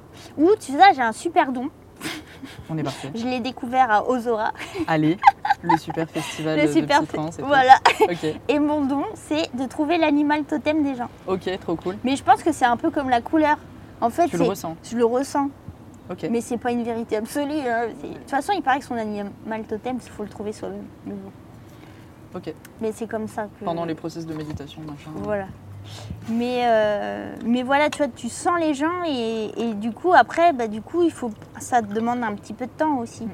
Et du coup, je trouve que faire déjà les tracés en noir ou en couleur, là où tu pressens que. Parce qu'il y a toujours. Tu sais, pour moi, le tatou, vu que j'ai pas eu de formation académique, il y a un côté hyper instinctif. Mhm. Et c'est pour ça, j'avais déjà formé ma cousine euh, Martine fait du tatouage, qui a ouvert son shop aujourd'hui euh, à Nantes un shop privé. Et Martine, elle, elle avait commencé aussi à l'arrache comme moi, et du coup, je l'ai pris en apprenti euh, quand on a ouvert le gamin. Et euh, vu que j'ai fait un peu un transfert, tu vois. Du coup, j'ai pas été hyper carré dans son apprentissage. Vu qu'elle tatouait déjà un peu, c'était ma cousine, tu sais. Ouais, t'as fait. Et aujourd'hui, là, avec l'UDEI, j'essaye vraiment d'être carré et à verbaliser ce que je, je crée. Enfin, quand Ouais. je fais une ligne, j'essaye de verbaliser la manière dont je le fais. Alors que, alors que Mathilde disait, bah regarde, je fais comme ça. Elle me disait, bah ouais, mais. Mais en fait, tu apprends à apprendre. Oui. La pédagogie, ça s'apprend, c'est pas forcément. Ah bah oui, alors là je m'en suis rendu compte. Du coup j'appelle Martine et je lui dis Martine, dis-moi les erreurs que j'ai fait avec toi. Elle me dit bon alors. Et là, t'en as pris pour ton grade. Non, franchement non. Non, ça va. On s'adore, tu sais, c'est ma super, euh, c'est ma petite cousine chérie. Trop mignon. Trop mignon, elle est, elle est trop super. Mais du coup j'ai fait des erreurs bien sûr parce que déjà c'était ma première apprentie. C'est comme ça qu'on. Deuxièmement c'est ma cousine donc il y avait l'émotionnel euh, et la Mhm, famille mhm, qui rentrent en compte. Ouais. Donc euh, je pense que j'ai fait des erreurs normales et je pense qu'avec l'UDEI je ferai aussi des erreurs mais, mais au moins j'apprends quoi. Et du coup, avant, ce qui était hyper difficile pour moi de, de verbaliser, c'est-à-dire euh, quand je rentre la couleur, je fais comme ceci ou je fais comme cela, j'apprends à le faire aujourd'hui. Ok. Et du coup, tu apprends à expliquer Voilà. Et du coup, j'arrive à avoir et- un, recul sur ce que je fais, qui avant était hyper instinctif. Aujourd'hui, j'arrive à peut-être mettre des mots dessus pour moi-même comprendre. Mais c'est super difficile en fait d'expliquer quelque chose qui est de l'ordre du ressenti physique aussi parce que, euh, sauf erreur de ma part, il me semble que quand on tatoue euh, avec une machine, tu as beaucoup de ressentis Oui. de la peau, De de, des vibrations de la machine, tu as l'ouïe, enfin Mm. oui, le fait d'entendre Mm. la machine. euh, et tu as, vraiment plein de paramètres qui vont rentrer en compte, ouf. qui rentrent peut-être parfois du coup quand tu es sur un apprentissage un peu euh, instinctivement. Mm. Et après ça, faut le verbaliser C'est hyper et compliqué. ça, ça a l'air d'être un sacré Bah oui, parce qu'en plus, tout dépend de la personne aussi, parce qu'il y a des gens, ils vont, tu vas pas avoir le même ressenti sur la Ouais. peau, mais c'est ton expérience qui va te dire Ouais. que Là, là, c'est bien ou là c'est pas là, bien. voilà. et- ouais. Ok. c'est fou. C'est fou. ouais, c'est Mais fou. ça a l'air vraiment passionnant par Mais contre comme passionnant. expérience de- Et- d'apprendre ça à quelqu'un. Ah ouais, c'est hyper. enfin, surtout quelqu'un avec euh, qui tu t'entends Et bien. c'est pour ça et- que je trouve que c'est important quand même de prendre un apprenti un jour. Parce qu'il faut sentir les côtes parce que ça prend du temps quand Ouais, même. ouais, ouais. Et bah, je trouve que c'est hyper enrichissant pour euh, sa propre création parce que tu vois, là, j'étais arrivée dans un moment de ma vie où, dans le tatou, j'étais à une stabilité. Mhm.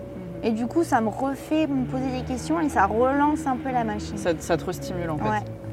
Bah, de toute façon, euh, si tu continues à apprendre, je pense que ça t'empêche entre guillemets de stagner, Mm. même si peut-être que visuellement ça restera la même chose. Bah oui, Toi parce que t'as tes intérieurement, codes, tu... ouais, c'est ça, tu grandis, tu évolues, et puis peut-être que le style va suivre le style, ce que tu fais, parce que style ou pas, euh, ça va évoluer ou non quoi. Mm. Je sais pas si j'ai pas loupé des mots là dans ce. Non, j'ai compris tout ce que tu as dit. Mais du coup, voilà, par rapport à la couleur, c'est vraiment où la personne, elle, elle m'aiguille, ou des fois, elle me dit non, mais fais comme tu veux. Et puis là, je fais attends, c'est ta peau. Et des fois, je fais comme je veux. Et des fois, euh, bah, on parle. Enfin, c'est hyper important pour moi le moment de- du dialogue avec euh, les personnes que je tatoue, parce que même si elles veulent que je fasse ce que je veux, bah, y a elles, elles vont influer le- la pièce tu vois? Et c'est là aussi la différence avec l'art où c'est, par exemple, un flash, tu le crées, tu le poses. Là, c'est un échange, c'est une collaboration, tu vois, et c'est hyper intéressant, euh, tu vois, par, par rapport à la peinture, comme je te disais. La peinture, pour moi, ça manque de ça, ça manque de, ça manque de la personne qui le reçoit. Que, Ok. j'ai hâte- que tu as dans le théâtre, par exemple. Moi, j'adorais le théâtre parce que quand tu joues, l'autre te donne l'énergie. Tu Mm, vois, mm, mm, tu es face à une salle, c'est eux qui te portent, c'est ton public Oui, qui si te porte. tout seul, c'est un petit peu moins prenant. vois. quoi. Mm, mm. Et c'est ça qui te fait ressentir ce moment euh, Où t'arrives à sentir que t'es dans que le tu es personnage. créateur et, que- voilà. Et ça y que est, tu quelque chose, quelque chose est en train de se faire. Mais c'est marrant de, enfin, le terme incarné, que ce soit dans le tatouage ou dans le Mm. théâtre. Oui. C'est marrant comme parallèle. Parce que du coup, tu pratiques le théâtre toujours maintenant ou là Non, tu l'as lâché en fait, euh, quand j'étais en troisième année de Beaux-Arts, ils m'ont demandé d'arrêter parce que je loupais trop de cours à cause des répètes et des spectacles. Et du coup, t'aimerais pas reprendre euh, là en parallèle euh, Oh non, parce qu'en fait, tu vois, par rapport à, par rapport à ma vie, je trouve que le théâtre, j'ai bien fait de pas m'y mettre parce que hum, incarner plein de personnages et tu vois, quand tu fais du théâtre, il y a quelque chose qui, qui joue sur l'ego. Ouais. Et, euh, et l'ego, ça peut être quelque chose de bien, mais ça peut être quelque chose aussi qui, qui, qui te renferme sur toi-même. Et du coup, qui, quand tu es un peu fragile, peut aussi te créer des, des, des incompréhensions face au monde. Ouais. Tu vois? Oui, parce que t'es bloqué, et t'es pas assez dans une réception euh, Voilà. Sans jugement au préalable. Exactement. ou- Enfin, il n'y a pas que ta personne. quoi. voilà.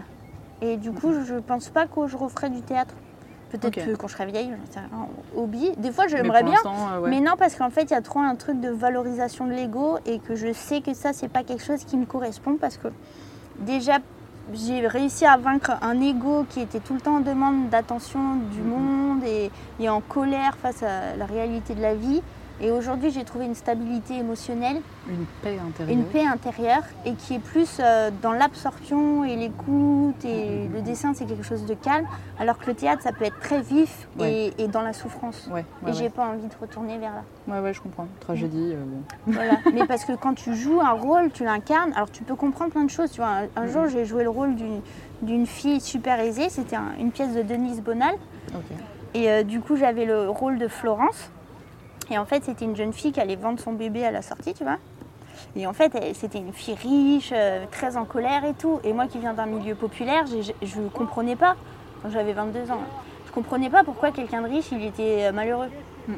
J'ai dit, ça va, t'as eu toutes les cartes en main. et Ouais, tout. ouais, Et en fait, en jouant ce rôle, j'ai appris que la souffrance, elle ne faisait pas, enfin, ça n'avait aucune incidence de l'argent ou ton milieu social et- ou ta vie. C'était quelque chose que tu avais en toi ou pas. Donc tu vois, ça apprend quand même des choses, mais du coup, tu passes par des, des émotions et des trucs qui, qui, qui, qui, qui Qui sont douloureux, souffrir. Mm, mm. Et j'ai plus du tout envie de souffrir de ma vie. Oui, t'as pas envie d'apprendre par la souffrance. Non, Mais il, il n'empêche que tu es quand même passé par là pour apprendre et arriver à te stabiliser. c'est ça. Ok. Quand, pour revenir euh, au côté euh, client, flash, etc., mécénat, euh, Olivier m'a envoyé une citation que tu lui as envoyée de, bah, de Gilles Deleuze. Qui disait Avoir une idée, c'est un potentiel engagé dans un mode d'expression en fonction d'une technique. Du coup, quel rapport tu as avec tes clients? Si on en suit la discussion de tout à l'heure, tu as d'un côté les flashs et d'un autre côté les projets perso. Euh, où du coup le projet perso il est plutôt en co-création Mm. avec la personne. Et, euh, et du coup, quelle est la place du mécénat dans le tatouage? Est-ce que tes clients sont tes mécènes Bah finalement? Ils le sont.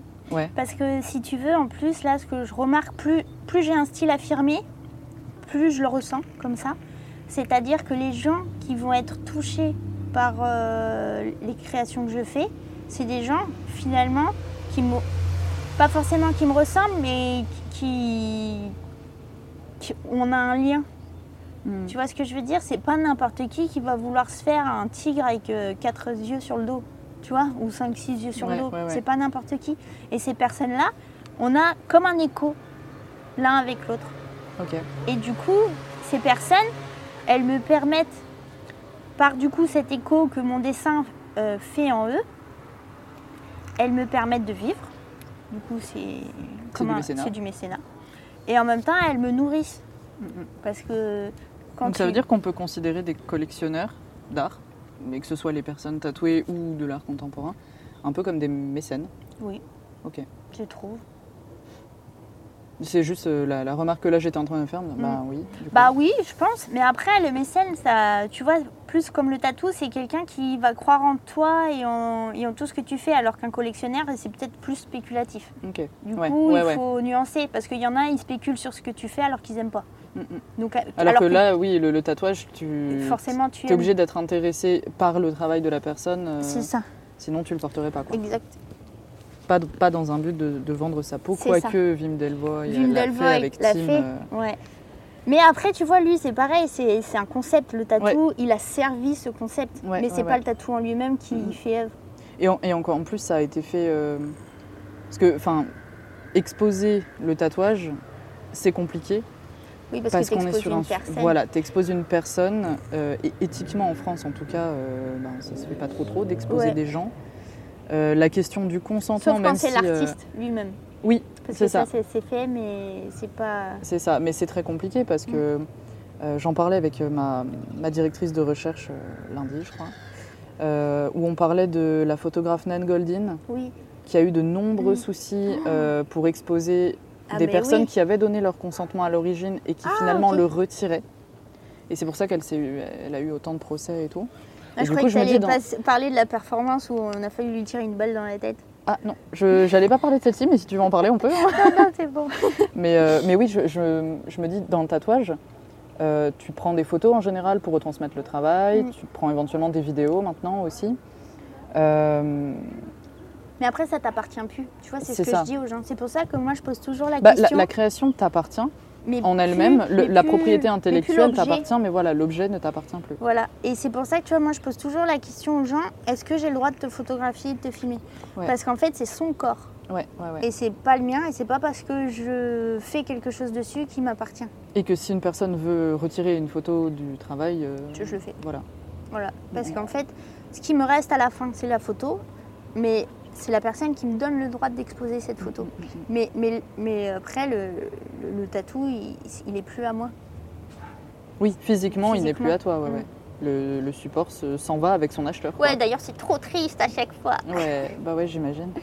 Mais parce que c'est vrai qu'il y a eu des peaux euh, tatouées exposées qui ont été dépecées, Bah le oui. docteur Fukushi, je crois qu'il Non, mais puis s'appelle. même les nazis et tout, les Ouais, lampes. voilà, euh, il y a eu des trucs, euh, il y a eu des trucs terribles, mais euh, puis il y a eu aussi euh, des, des trafics euh, de têtes, il me semble, de tatouages polynésiens aussi. euh, Ah, je savais pas. Ouais, je crois qu'il y a eu des trucs vraiment glauques. euh, alors ça, ça date un peu, hein, je j'ai pas Bah, vraiment les dates historiques et tout, aussi mais qui, C'est qui- ça, qui viennent de on là. ne en dépasse fait. pas son voisin. Voilà, tu vois, Ça ne je pense pas. que les lois en France aussi, elles sont peut-être là par rapport à ce qui s'est fait aussi sous le régime euh, Vas-y. nazi, qui du coup qui avait des atrocités, qui étaient inacceptables et du coup il fallait faire des lois dessus. Oui, oui, oui. Mais c'est vrai qu'aujourd'hui, peut-être que les choses, elles peuvent évoluer. euh, elles évoluent déjà dans d'autres pays. Tu vois, il y a des Bah, pays moi, par exemple, ça me droit dérangerait pas. ton- Pour l'instant, en tout cas, euh, là aujourd'hui, euh, en mars, avril, on est non, on est le 1er avril Ouais, 2021, ça me dérangerait pas que ma peau soit exposée plus tard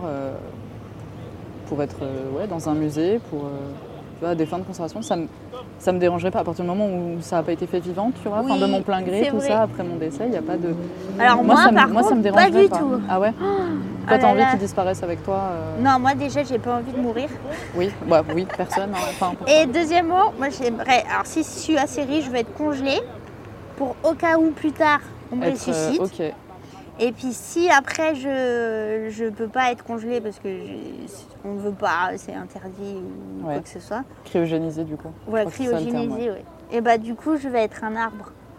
Ok, tu veux te faire. euh, brûler et être du compost pour un arbre. Mais du coup il faut que je sois entier. Ouais, c'est vrai. Sinon ça marche pas. Et tu vois mon chien on l'a enterré euh, sous, sous un petit arbre fleuri, un petit arbre à fleurs et, et tu vois pour moi il est encore là parce qu'il est l'arbre. Ouais. Et il fleurit. Il a nourri euh, une nouvelle vie. C'est ça. Mm, mm. Je vois. Donc il faut que je sois entière. Je comprends. Je comprends. Du coup, je donnerai peut-être que des bouts. hein. voilà. Ma pensée évolue si vite.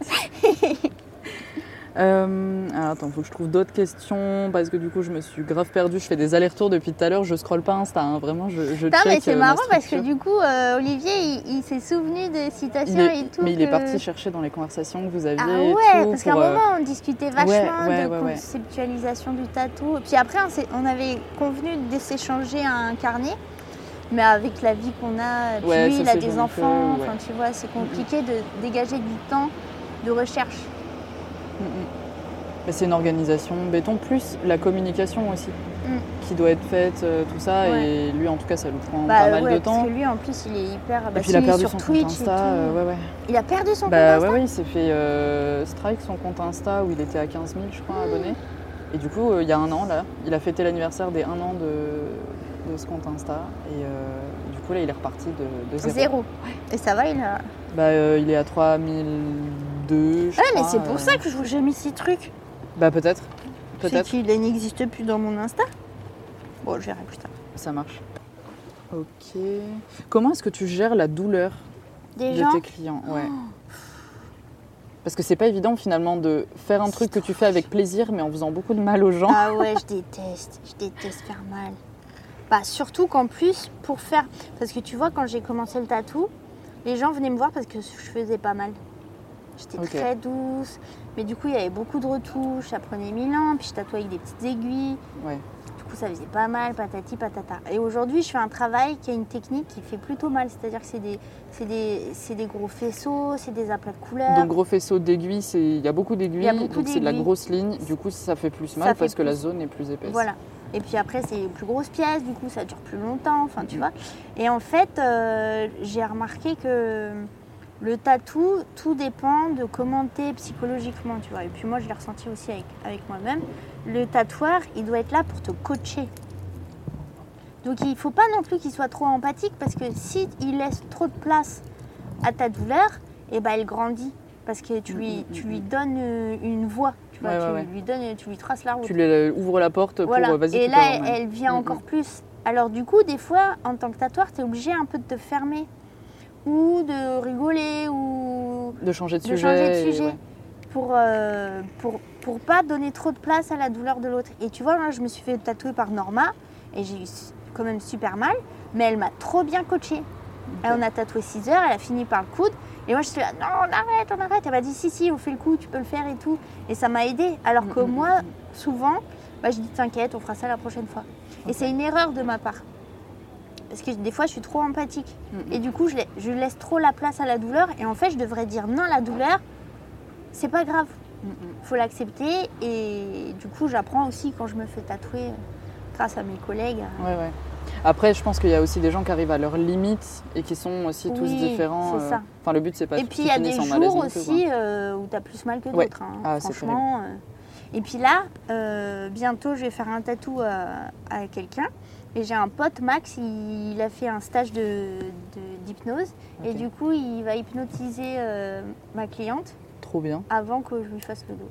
Pour voir. euh, Pour voir, parce qu'elle a si vraiment mal. fonctionne, Après, tu sais, c'est pour ça, des fois, je fais, je fais 3 heures, pas plus, avec quelqu'un et on fait en plein de séances. euh.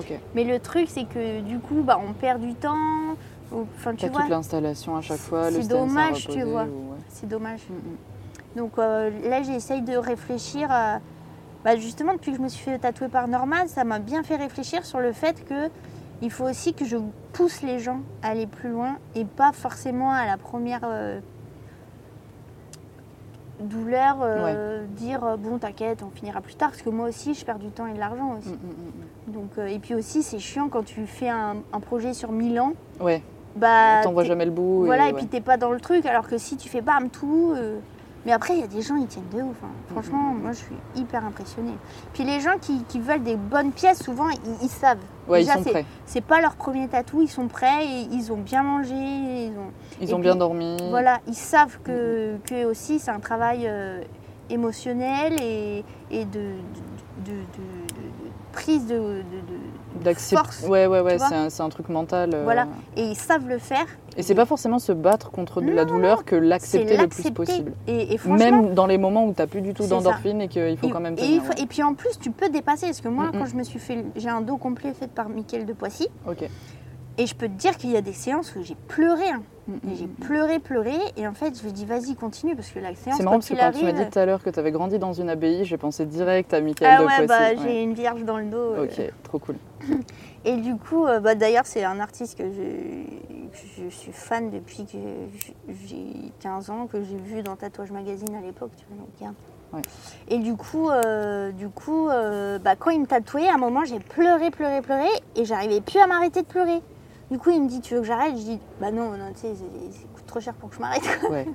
Et du coup, j'ai dit, non, vas-y, continue. Et il me tatouait le dos, j'étais assis, je regardais Eric et Morty, et.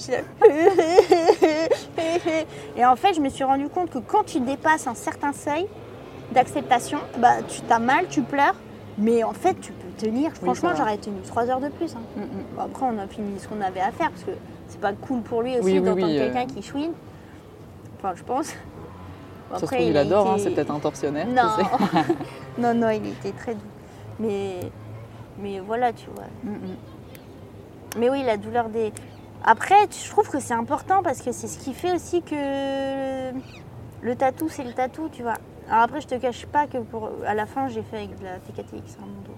Avec de la TKTX, c'est une crème. euh, anesthésiante Ouais. ou... Ok. Et je pense que je vais finir mon chest à la TKTX parce qu'il y a aussi des moments où tu as plus la foi, tu vois. Ouais. T'es pas assez combatif par rapport à toi-même et c'est pas ouais. possible, quoi. Ouais. Mm. Mais en fait, c'est ça qui est, porter. qui est dingue parce que ça fait mal et en même temps, bah, c'est hyper intéressant de sortir de cette douleur. Quand tu dépasses ta douleur, tu te sens tellement plus fort. Quand tu acceptes la douleur, tu te rends compte que qu'en fait, tu avais énormément de force et ça te fait grandir. Tu vois, par exemple, moi, je sais qu'avant mon cancer, j'étais une chochotte, mais de l'enfer, quoi. Et après ça, bah, ça m'a donné vachement de force pour, pour psychologiquement et, et Parce que t'as et dépassé physiquement, ça Parce que j'ai dépassé ça et ça m'a nourri. Et tu vois, par exemple, des fois, quand je fais des tatous à des petits jeunes de, de 16-17 ans, je me rends compte qu'ils ont pas de force euh, Mental. mentale euh, par rapport à ça. Et en fait, le vécu. Et par contre, des fois, des gens, oui, de ouf. Parce qu'en fait, si tu veux, j'ai lu un truc, euh, la souffrance physique ou mentale, elle se manifestait dans la même région du cerveau. Ok. Du coup, même quelqu'un qui a jamais eu mal mais qui a beaucoup souffert psychologiquement, il peut avoir une putain de résistance à cette souffrance. Mm, tu vois. mm. Parce qu'il sait la gérer. Ou quelqu'un qui a des douleurs chroniques, Voilà. etc., qui est confronté à de la Mm. douleur. euh. Du coup, il Et sait. y a, alors il y a un truc, je me posais la question, et pour en avoir discuté avec euh, quelques personnes qui tatouent, euh, apparemment les personnes euh, assignées hommes à la naissance et les personnes assignées femmes euh, par rapport aux personnes assignées Ah oui. femmes à la naissance, tiennent moins la douleur parce qu'ils ne subissent ils ne subiraient pas de règles tous les mois et potentiellement de douleurs hardcore. Ah, Alors, est-ce que. je pense que c'est peut-être plus variable que ça. Moi, je trouve que c'est Mais j'ai eu des, des échos comme quoi Ouais, la plupart le des. Ouais, ouais, ouais. Et Moi, je, je, Je- je sais pas, t'en penses quoi Je sais pas. Je sais pas parce que je trouve qu'il y a des mecs quand même, ils tiennent de ouf. En fait, la différence, je trouve, entre certains mecs et meufs, si on peut faire que deux cases. euh, ouais, ouais, ouais, on peut. Moi, j'essaye de- d'inclure tout Oui, le monde comme ça, au moins, raison. euh, parce que. Mais en tout cas, sans parler des, des milieux cases, Ouais. Pour euh, si on veut faire une, une si je peux faire une généralité, Mhm. on va parler que de cases corps homme, homme, corps, corps femme. femme. euh, Je trouve personnellement que les hommes, eux, des fois, ils vont avoir plus mal, mais en fait, ils se contiennent de ouf mm, mm, parce qu'ils veulent pas montrer leur faiblesse. Alors qu'une femme, elle peut gérer plus longtemps, mais elle s'exprimera plus. ok. Et je pense Parce que que c'est plus admis socialement. voilà. Et moi, j'ai plus remarqué ça plutôt que les hommes sont des chochottes et que les femmes euh, pas du tout. Alors après, des fois, si. En fait, il n'y a pas de règle. Ouais, ouais, ok. Mais je sais pas, je trouve que des fois, les mecs, ils, ils tiennent 6 heures et ils, ils disent Hum, hum, ça va. Alors qu'à l'intérieur de Ils moi, sont en ils train de mourir. Ah ouais. Et alors que les meufs, euh, tu- moi, tu vois, par exemple, je me fais tatouer, je fais Hum Tu vois, je m'exprime. Ouais. Parce que j'ai le droit. Parce que ça va pas casser cette image que la personne a de moi, que je suis fragile. Je m'en bats les couilles. Ok, Ouais, je suis fragile. Et alors? Et alors? Ok. Euh, tout à l'heure, on a, tu, tu m'as dit que tu faisais des performances aux Beaux-Arts et tout. Mm. Est-ce que tu considères qu'il y a un aspect performa- performatif dans le tatouage en général ou seulement dans certaines pièces que toi tu pourrais faire Ou toutes tes pièces? Alors, je trouve pas. Bref. Non, pas dans l'acte, parce que pour moi, une performance, c'est le. Tu, euh, tu vois, la performance, c'est. Bon, où tu l'as fait en huis clos, mais du coup, il va y avoir une vidéo qui rend compte de ça. Ouais. Enfin, tu sais, il y a- y, aussi le, la question du, De la retransmission de la retransmission du support de, du coup de, de- de l'acte en lui-même. Ouais. Tu vois, alors c'est vrai que quand, quand tu fais un tatou, pour moi c'est hyper important le, le moment où tu crées avec l'autre. Pour moi, d'une certaine manière, ça fait œuvre, mais personnellement, parce qu'il n'y aura pas de retranscription de ça et, et ça se jouera que entre la personne et moi. Mm, mm. Alors que dans la performance, où il y a un public, où il y a une retransmission de l'acte en lui-même. Et pour moi, une vidéo où on, on me vi- euh, filme en train de tatouer ne pourra pas faire euh, acte de performance parce que c'est juste l'acte de tatouer et tu n'auras pas tout le T'as lien. pas de propos derrière Voilà. ou... Tu vois, et puis il n'y a pas le moment qu'on a passé à se raconter nos vies et que Mm, c'était mm, hyper mm. fort émotionnellement. C'est que, super dur de... re- Comment tu retranscrirais Bah, un tu- tatouage en fait? Bah, si, regarde. devais- si tu devais retranscrire un- une session, du coup, comment est-ce que tu ferais? Tu prendrais tout en vidéo? Tu prendrais du Ce son? serait super chiant. Tu prendrais des tissus peut-être Ou des... Je sais pas. Est-ce que tu garderais des restes ou, enfin, c'est de matos ou euh, que niveau hygiène euh, compliqué, tu sais, un truc que tu mettrais sous vide après, j'en sais Je rien. sais pas, je me suis jamais posé la question, mais pour moi, ça ferait- ce serait inutile et ça perdrait de son sens, tu vois, parce que ce qui, est, ce qui est beau aussi, c'est l'échange que tu as avec une personne ou avec l'équipe avec qui tu as. C'est ce moment-là où, en fait, de, de pure présence et d'humanisme. Mm, mm, mm. Et quand- D'instant présent. D'instant présent et que du coup, ça se partage pas. Enfin, tu peux. Enfin, Il reste ça dans le moment et creux, puis est c'est comme ra- re-raconter une blague, tu vois, Ouais. tu sais pas le dire, c'est pas drôle. Ou mais- tu, ou tu l'as dit une fois. Ou et tu l'as dit une fois et puis c'est plus Ouais, drôle. ouais. Mais tu vois, par contre, dans le travail de Claire Ceinturel, on en parlait tout à l'heure, elle, pour le coup, il y a certains tatous où c'est un acte performatif. Quand elle se fait tatouer en dansant, bien sûr, là, c'est. Là, là, ça a du une- sens. Ça a du sens, c'est une performance. Parce qu'il y a un propos derrière, il y a un contexte, il y a tout pour. C'est ça. Ok. Euh, par rapport à la signature, en général, quand on fait un dessin ou une peinture ou quoi, en général, on le signe. Dans le tatouage, comment, comment est-ce que tu fais? Est-ce que tu as des originaux, euh, des dessins Mmh. originaux que tu signes? Est-ce que tu signes tes tatous? Bah, tu vois, c'est ce qu'on disait par rapport à tout à l'heure, qu'une fois que tu as fait un tatou, pour moi, il t'appartient plus. Ok. Donc, non. Parce que parce qu'il appartient à l'autre. Et, euh, et en fait. euh, Toi, tu gardes la propriété intellectuelle du dessin ça. et puis voilà. Et il n'y a pas besoin de signature. Mhm. L'autre, il sait parce qu'en fait, c'est un. on, on montre sur Insta et tout. Mais euh, la valeur de la pièce, elle est surtout pour l'autre mm. que tu as tatoué, tatoué et pas pour les. Ouais. Tu vois Ouais, ouais. Ok. Donc lui, il sait que c'est moi qui l'ai fait, donc Ouais, n'y a pas besoin que je signe. ok. Et puis toi, tu as une trace photo aussi Voilà. qui atteste que. Mm. euh, Ok. Bah, le rapport à s'amuser, on en a parlé tout à l'heure. Oui. Euh, Est-ce que l'argent influence tes créations? Oh, on a deux signes qui se font Bah, c'est trop beau. Bah forcément parce que parce que tu vois, bah, moi ce qui m'arrive souvent c'est que je grossis les pièces. Mais sauf que vu que j'ai dit un quand je- un tarif, je le dépasse pas, tu vois. Mm, mm. Je donne une fourchette et c'est vrai que ça m'arrive souvent de de faire la dernière séance moins chère ou, d'offrir une séance parce que j'ai envie que ce soit plus gros ou je fais des séances moins chères euh, que d'habitude parce que cette pièce je la kiffe et que je l'ai grossie euh, Fois pour- 1000. fois et- 1000 euh, du coup euh, je dis bon bah, La c'est personne pas- a bien voulu donner plus que prévu, du coup en échange. Voilà. ok. Mm. Donc dans ce truc de co-création, il y a un C'est équilibre. ça, il y a un équilibre. et- Mais c'est vrai que tous mes collègues ils me disent mais Manu mais arrête quoi.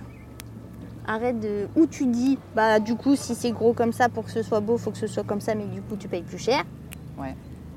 Ou bah tu grossis pas. Ouais. Mais du coup c'est dur.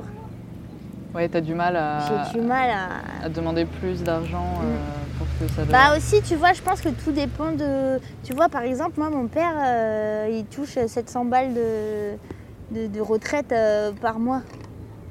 Ma mère elle est au RSA elle gagne 463 euros. Ouais. Tu vois c'est dur pour moi de me dire euh, en une séance je vais te prendre 700 balles alors que c'est ce que ça vaut et que tu vois là j'ai vu Ludey elle s'est fait tatouer un petit truc comme ça 280 balles et j'étais là waouh extrêmement cher. Donc là, tu m'as montré une zone de genre 5 cm quoi. Ouais c'est ça. Ouais pardon. Non, non, mais je, je fais. Oui. Il y aura pas de visuel du coup. C'est euh, ça. Et du coup, je suis là, ouais, c'est super cher, mais en même temps, c'est les prix. Ouais. Et aussi, tu vois, du coup, il y a un truc, euh, il faut accepter que ce que je fais a une faut que ce valeur. soit aligné au prix du voilà, marché. au prix du que, marché euh, et pas au prix de moi ce que je considère l'argent. Donc il y a un côté légitimité aussi Oui, où il faut accepter que ton travail vaut Il cet est une argent. valeur et qu'il Mm, faut que j'arrête de, de- de descendre. Et des fois, j'arrive, hein, mais j'arrive mieux avec les projets que j'affectionne pas qu'avec les projets que Ouais, qui j'adore. tiennent à cœur parce que tu as l'impression qu'on te fait une faveur. Oui, c'est ça. Et puis du coup, j'aime bien l'autre. Je dis, ah, t'aimes ce que je fais Ah, C'est gentil, bah moi aussi, je te fais une fleur. Ouais.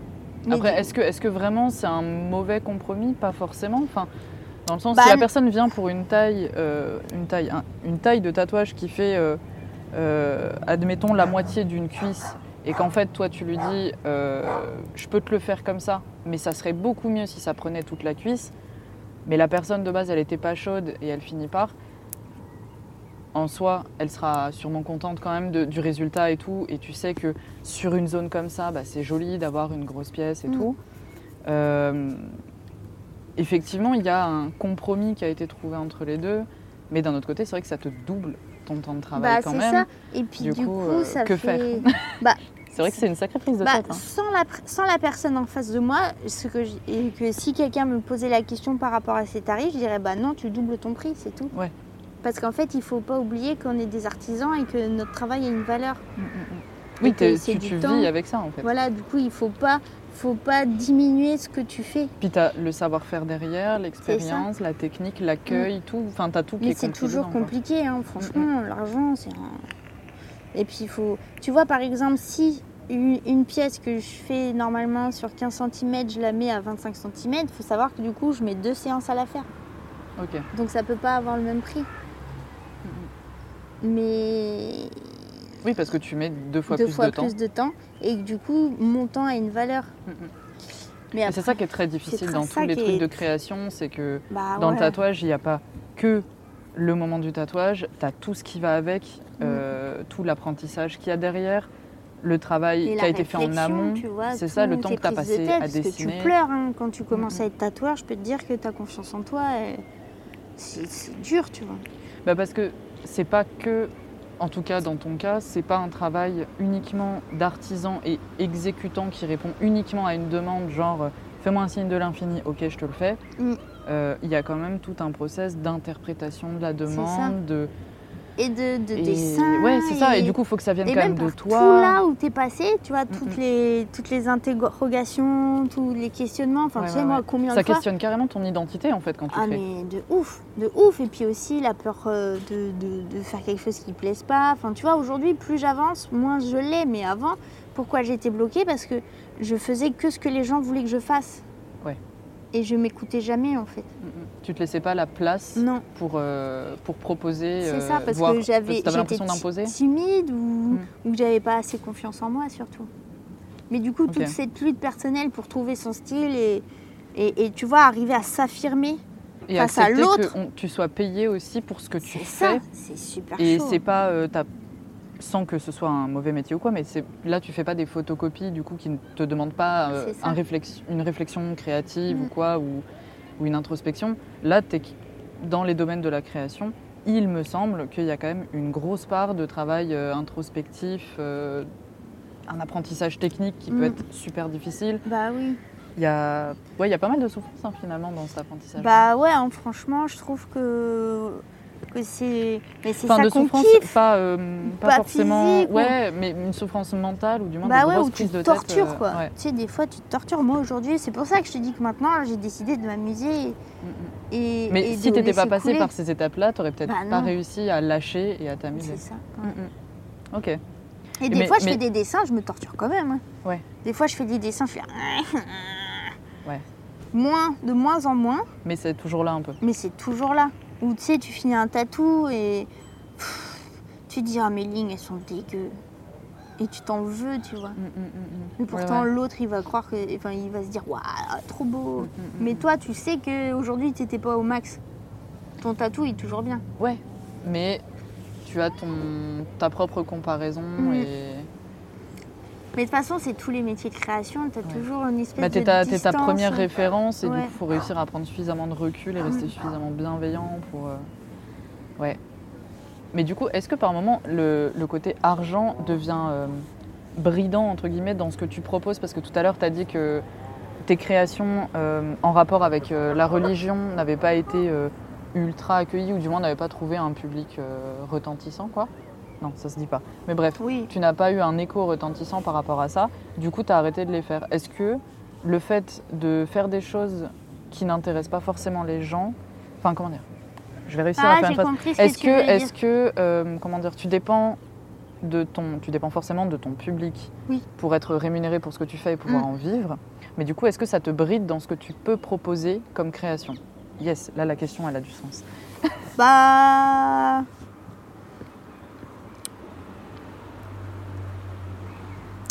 Je pense parce que finalement, euh, c'est comme dans tout. Si tu veux, c'est comme. euh, Imagine, tu as un restaurant. Ouais. Et euh, t'es Un restaurant de quoi connu, t'es connu, euh, je sais pas, pour ta cuisine moléculaire. Ok, trop bien. On est parti. Voilà. C'est l'avenir. C'est l'avenir. Tu es connu pour la cuisine moléculaire, mais finalement, tu as envie de proposer des trucs beaucoup plus euh, terroir, euh, légumes crus, euh, trucs comme ça. Ouais. Enfin, du coup, tu as envie de faire du légume cru. Bah, les gens qui vont venir dans ton restaurant, ils étaient venus pour de la cuisine moléculaire. Ouais. Et toi, tu leur donnes des légumes crus. Bah, Ouais, ils, sont un peu choqués quoi. bah, ils vont dire Ah bah non, on n'est pas venu pour ça. Mm, mm, mm. C'est pas ce qu'on m'a vendu. C'est pas ce qu'on m'a vendu. Et je pense que du coup, quoi qu'il arrive, bah, c'est comme euh, Richard Serra, tu vois. Quoi qu'il arrive, il fera toujours les mêmes trucs. Et c'est, et c'est le danger à être trop connu, je trouve. Parce que quand tu es trop connu pour quelque chose, et bah, forcément, il y a une pression du public et, une interrogation. Une attente. une attente du public et du coup une interrogation ah et si je fais autre chose est-ce que je vais vendre? Ouais. tu vois ce que je veux dire? Et du coup, c'est là où tu deviens artisan de ton art. Mm, c'est ça où tu deviens esclave de ce que tu fais Mm, mm, mm, et c'est pour ça que moi je change tout le temps de trucs Ok. Enfin, tu sais, je suis pas très. J'ai des petits tips de trucs que je fais tout le temps, genre des cœurs avec euh, Ouais. l'œil, ou La des couleur fleurs, ou aussi, la euh, les couleur. dégradés. euh, Mais, mais ça m'empêche pas des fois de faire euh, un truc néotrade. Parce que en fait, je veux, Tu veux pas rester bloqué. je veux pas rester bloquée. Mm-hmm. Parce que. Et puis je le ferai pas. En fait, je n'arriverai jamais à rester bloquée parce que je suis trop. euh, je change tout le temps d'avis. Ok. Tu restes dans l'évolution. Voilà. Mm. Mais je trouve ça intéressant d'en parler parce que c'est. Pour moi, c'est la réflexion qui découle de euh, après, est-ce que les tatoueurs sont des artistes ou des artisans? Mm. Euh, Du coup, la réponse c'est ni oui ni non, Bah oui. ou oui et non. Mm. Mais tu vois, par deux. exemple, les artistes, eux, Et, ils sont euh, hyper coincés dans leur truc. Alors, pas tous, hein. Mais, beaucoup, Mais quand je te parlais ça- de Richard Serra, je suis désolée, ça fait 15 ans qu'il fait pareil. Ouais. Tu vois, où il n'y a pas, ça change, mais le propos est toujours le même. Mais du coup, Alors est-ce que qu'il y a d'autres artistes, Wim Delvoye, leur il compte change aussi tout le temps. Ouais, mais est-ce que du coup, euh, c'est hum, le fait de rester euh, comme ça sur 15 ans, tu fais la même chose, est-ce que ça ne te permet pas aussi de creuser Bah cette si, pratique-là justement bah si, Et du coup, est-ce Si, que ça perd en pertinence? Pas Non. forcément. Je pense que ça dépend vraiment si- dans, dans quelle vibe on se pose. Bah, le côté justement explorateur ou alors euh, creuser une voie. euh, Parce que quand il y avait par exemple les impressionnistes ou Oui. toutes ces vagues, euh, même moins, actuellement on n'a pas le recul. du mais- truc, quoi.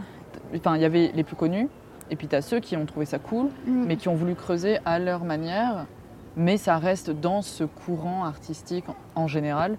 Genre euh, les impressionnistes, je sais pas, tu as Monet, Oui, pour euh, Claude Monet, qui sera un nom qui parlera peut-être à pas mal de gens. Et en dessous euh, de ce grand nom, il y a plein d'autres gens qui en ont fait sûrement plein, plein, plein ouais, d'inconnus. sauf que lui, il a creusé à fond. Voilà, c'est ça. Mm. Mais il a quand même fallu qu'il explore au début, et puis ensuite, il a trouvé un truc Mm, suffisamment mm. intéressant qu'il a voulu creuser. Du coup, est-ce que ce Richard Serra, est-ce qu'il est bloqué ou est-ce qu'il creuse Quel est, co- Comment faire la part des choses aussi là-dessus Bah, il n'y a que lui qui sait. Ouais, Il faudra que lui demander si tu nous entends. On veut savoir. c'est sûr. Mais t'as raison, parce que là, j'étais en train de réfléchir euh, que, tu vois, Clarisse, à un moment, elle faisait que... des- Elle en avait marre qu'on lui demande des fleurs. Ouais.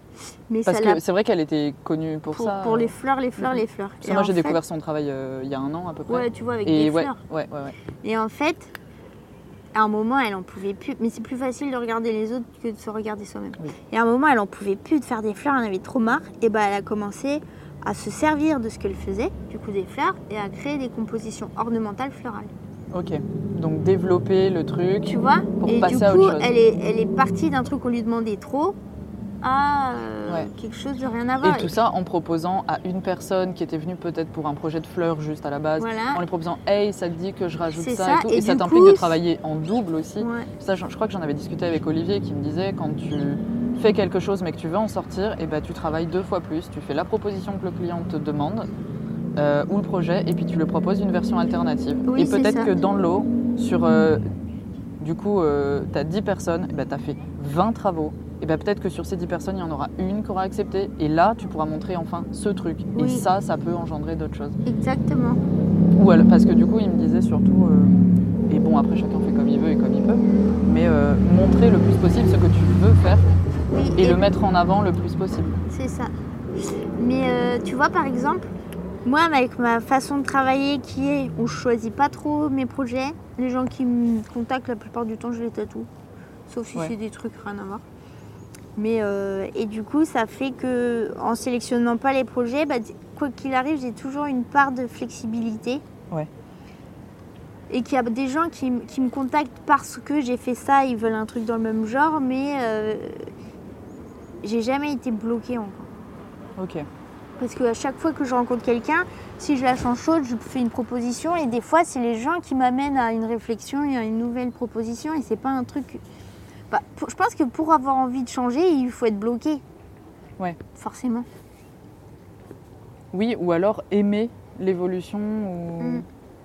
Parce que je pense que tu as quand même une. euh, Enfin, dans ce côté explorateur, pour être dans cette phase-là, moi en tout cas euh, dans mon process de création, euh, il y a un côté ultra euh, addictif à- aux réflexions que ça t'impose quand tu déconstruis ce que tu es en train de faire, pour ensuite le reconstruire, enfin reconstruire euh, autre chose différemment, qui va t'apporter d'autres choses encore. Et, euh, et l'adrénaline et tout ce qui va avec quand tu trouves le truc qui là tout de suite maintenant te fait kiffer. Et là, tu as des. Je sais pas comment décrire ça, mais ça fait. Enfin, moi, ça me fait de l'électricité dans le cerveau, enfin vraiment. Et, euh, ça te fait des déclics de fou. Puis du coup, tu as envie de creuser ça. Puis au bout d'un moment, ben, tu vas te lasser de ce truc-là. Et puis tu vas vouloir développer autre chose encore. Et bon, là, je suis dans cette phase-là. hein, j'ai pas. J'ai pas, euh, j'ai pas 15 ans de création là derrière moi. euh, Enfin, si on prend mes dessins patates, euh, si peut-être. voilà. Mais euh, mais il y a un côté euh, ultra stimulant justement à modifier, creuser. Ouais. Mais c'est peut-être aussi juste que là, je suis dans cette phase de, de recherche et. Non, non, t'as raison, c'est hyper stimulant. Parce que ouais, je suis passée, enfin, je travaille beaucoup au BIC et je vais travailler sur les arts numériques et programmatifs avec euh, des, des programmes du coup qui génèrent des formes, etc. Ah, c'est cool. Par rapport en gros à une thématique globale et euh, et je pensais pas il y a six mois m'intéresser aux arts programmatifs, euh, tout ça, genre. À quoi moi non euh, tablette c'est mort et là finalement je me retrouvais à coder sur un ordi tu vois Ah, pour générer cool. des formes et c'est trop stimulant parce que du coup j'apprends aussi des nouvelles méthodes et des choses sur moi-même aussi au passage juste en ouvrant le champ des possibles et en me disant ah ouais ça ça me fait kiffer. Euh, parce que je sais pas je suis tombée sur l'œuvre de quelqu'un ou euh, au fur et à mesure de mes du fil de mes idées je fais ah ouais ça faudrait que je creuse ça ça fait sens avec tel truc et ça pourrait être en lien avec mon taf. Puis d'un coup ça se débloque et tu fais ah ouais faut que je mixe les deux. Et je trouve ça trop trop stimulant. C'est vrai. du coup mais, mais forcément visuellement ton travail il évolue du coup Bah ouais, tout le temps. Et j'ai peur là, moi au encore moment où je vais republier parce que là je poste rien encore du tout plus parce que tu changes de forme. aussi. Ouais, complètement. Et du coup, je, je me dis pour l'instant, je publie rien pour pas subir cette pression Mmh. justement de euh, ah bah là, euh, j'ai changé de forme et euh, tu sais, ça a fait euh, 15 likes. Et d'habitude, t'es à 600. Et Mm. ça, je, je sais que ça a beaucoup d'impact dans. Ah, c'est sûr. Je pense que c'est très difficile de s'en détacher. Bah, en plus, c'est fait pour ça, hein, les- tous les shoots de Mm. dopamine et tout que tu te prends quand, quand tu es sur les réseaux. En tant que créateur, du coup, ça doit être difficile de. Mm. Bah, on en parlait tout à l'heure, hein, des attentes du public. Et, euh, Bah, c'est sûr. hein. et de garder ce- cette vibe de recherche, si on est dedans, bien sûr. Euh, parce que, bah, parce que tu as cet impact, justement, et, euh, et qu'il faut cependant construire cette identité pour être reconnaissable, pour avoir quand même cette clientèle ça, dont tu dépends pour vivre et exercer ton travail, un- ta passion. Mais moi, aujourd'hui, j'en viens à me dire te prends plus la tête, Manu, fais comme tu le sens le moment venu, en fait. Ouais. Voilà. C'est ma nouvelle philosophie. S'amuser, kiffer totalement tous tes projets. Allez, c'est sympa comme vibe quand même. C'est cool, hein Profiter. J'essaye Ouais. de plus trop me prendre la tête. Ok. Parce que ces moments de, tu sais, de d'hyper-invention et tout, ça peut être... Bonjour Bonjour. Ça Ah, peut être super stylé et tout, c'est clair. Oh, il est beau, Mais ce tu les il a as. Oh, il est trop beau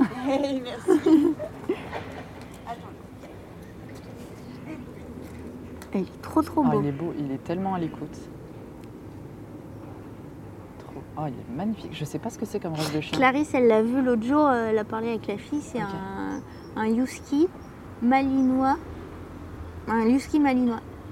Et du coup, il est tout noir avec les yeux verrons, il est trop beau. Il est absolument magnifique. Mais Je tu vois, il a, il a amoureuse. vraiment le- la dégaine du malinois. Ouais, la dégaine du malinois Mhm. et avec euh, la gueule un peu du husky et en plus Et le quand poil même. hein, tout noir. Ouais. Oh là là, Trop beau. sublime. C'était la parenthèse Dogo. Très important quand même. Les petits chiens. Il nous manquait ça quand même dans cet épisode. Oui, Il y avait trop de trop de oiseaux qui sont sur l'eau. ouais, voilà, il fallait, il fallait de l'animal terrestre. Ouais. Alors du coup, toi, dans... donc tu exerces en shop. Mm. C'est un shop qui est ouvert au public, au walk-in Tout. Ok. Euh, Et du coup, est-ce que c'est un choix conscient de préférer bosser en shop que dans un atelier privé? Ah ouais, alors moi j'aime. Peut-être que plus tard j'aimerais les ateliers privés, mais déjà moi j'aime bien le contact humain. Ouais. J'adore travailler en équipe. Mm, mm. Avec mes collègues, on rigole trop. Le côté social euh, ouf, Social, j'adore. Enfin, tu sais, c'est. Et puis alors des fois, c'est. Des fois, t'as tout, tu vois, quand... bien sûr, quand t'es. euh, Mais moi, je t'as tout, donc. euh, Tu vois, je fais pas l'accueil. hein. Ouais. C'est mes collègues, des fois. Mais du coup, là, on a un nouveau projet. Otech, il est en train de fabriquer, parce qu'il fait toujours tous les travaux, Ok. et tout tout seul. Et en fait, ouais, C'est truc. C'est un couteau suisse, on l'appelle couteau suisse. Très pratique. C'est son nouveau nom. Avoir un hôtel dans son shop, c'est Voilà, bien. Otech, il... bah, c'est lui un peu, franchement, lui, c'est vraiment l'instigateur de, de, de la réussite du gamin du doigt. C'est lui qui gère la com, c'est lui qui gère euh, le- l'accueil, le piercing, la comptabilité. Trop bien. Le- moi, en fait, je suis associée. Moi, quand il y a besoin de thunes, je travaille pour et Ouais. j'investis, mais sinon, euh, C'est Otech qui gère. c'est qui gère. moi, je suis tatoueuse. Ok, et lui, il est, euh, Il est gérant du shop. Du Voilà, shop, euh, voilà, plus il est euh, tout, homme plus- des plus- travaux voilà. et tout. Et là, du coup, il est en train de créer un, un shop euh, exclusivement pour le piercing. Ok. pour du coup dissocier le Les le- activités de piercing. C'est ça, et les activités de tatou. Parce que ce qu'il a remarqué, et il a vraiment raison, c'est qu'en fait la clientèle piercing, c'est une clientèle qui va rester 15-20 minutes, max 30, 30 minutes. Mhm. Alors que les gens qui se font tatouer, déjà, c'est- ça s'ancre plus dans le temps. Du coup, Sans mauvais jeu de mots. Ouais. et du coup, il y a deux temporalités différentes. Du coup, ça crée une espèce de, de truc bizarre où il y a des gens qui attendent pour un piercing de 15 minutes et des gens qui ont besoin de se détendre euh, euh, à une pause, euh, boire un truc avant de se refaire piquer. Et du coup, tu vois, ça crée deux, deux temporalités de, de, de gens différentes qui, qui peut mettre mal à l'aise ou qui est bizarre. Mhm. Et du coup, le fait de faire un, un atelier piercing et du coup que le shop de tatou sera un atelier tatou, Mais avec moins de passages. voilà. Et bah Ouais. du coup, ça permettra aux gens qui se font tatouer et même à nous les, les tatoueurs de pouvoir à la pause faire une vraie pause sans avoir De perturbations. de ouais. perturbations. euh, mais même si on- ils nous gênent pas, tu vois, mais tu- juste ça rentre. Oui, puis t'as des nouvelles personnes en fait qui arrivent toutes les 20 minutes. Et du coup, l'énergie est différente. Ouais, ouais, ouais, je vois. Et c'est pour ça qu'il a décidé de faire un shop piercing en face. Ok. Et je- du coup, je trouve que notre shop, ce sera le meilleur. Eh ouais. Il va y avoir concurrence. Voilà, parce que euh, du coup, ça, ça lie cette idée un peu de- d'atelier de tatoueur, Mhm.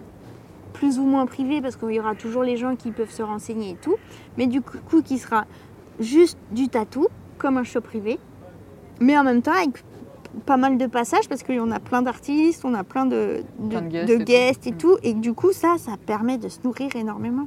Ok. Du coup, je trouve qu'une fois qu'on aura, qu'il aura fini les travaux et tout, et bah, ce sera vraiment génial. J'avoue. Mm. Trop bien. C'est trop cool. On a plein d'exclus hein, dans ce podcast. Ouais, Et du coup, est-ce que tu as déjà tatoué dans des endroits inhabituels pour un projet ou pas? De ouf. De Je veux ouf. savoir. Bah, à Dijon, une fois, j'ai j'ai tatoué dans un espèce de squat euh, qui était. euh, c'est à l'époque où j'étais scratcheuse. Et euh, tu connais Mu? Mu, MU Ouais. Hmm, Ça me dit rien. Et bah, en fait, c'est. Attends, peut-être je dis une bêtise. Mu Body Art. Mu Body Art. Ok. Voilà. Et.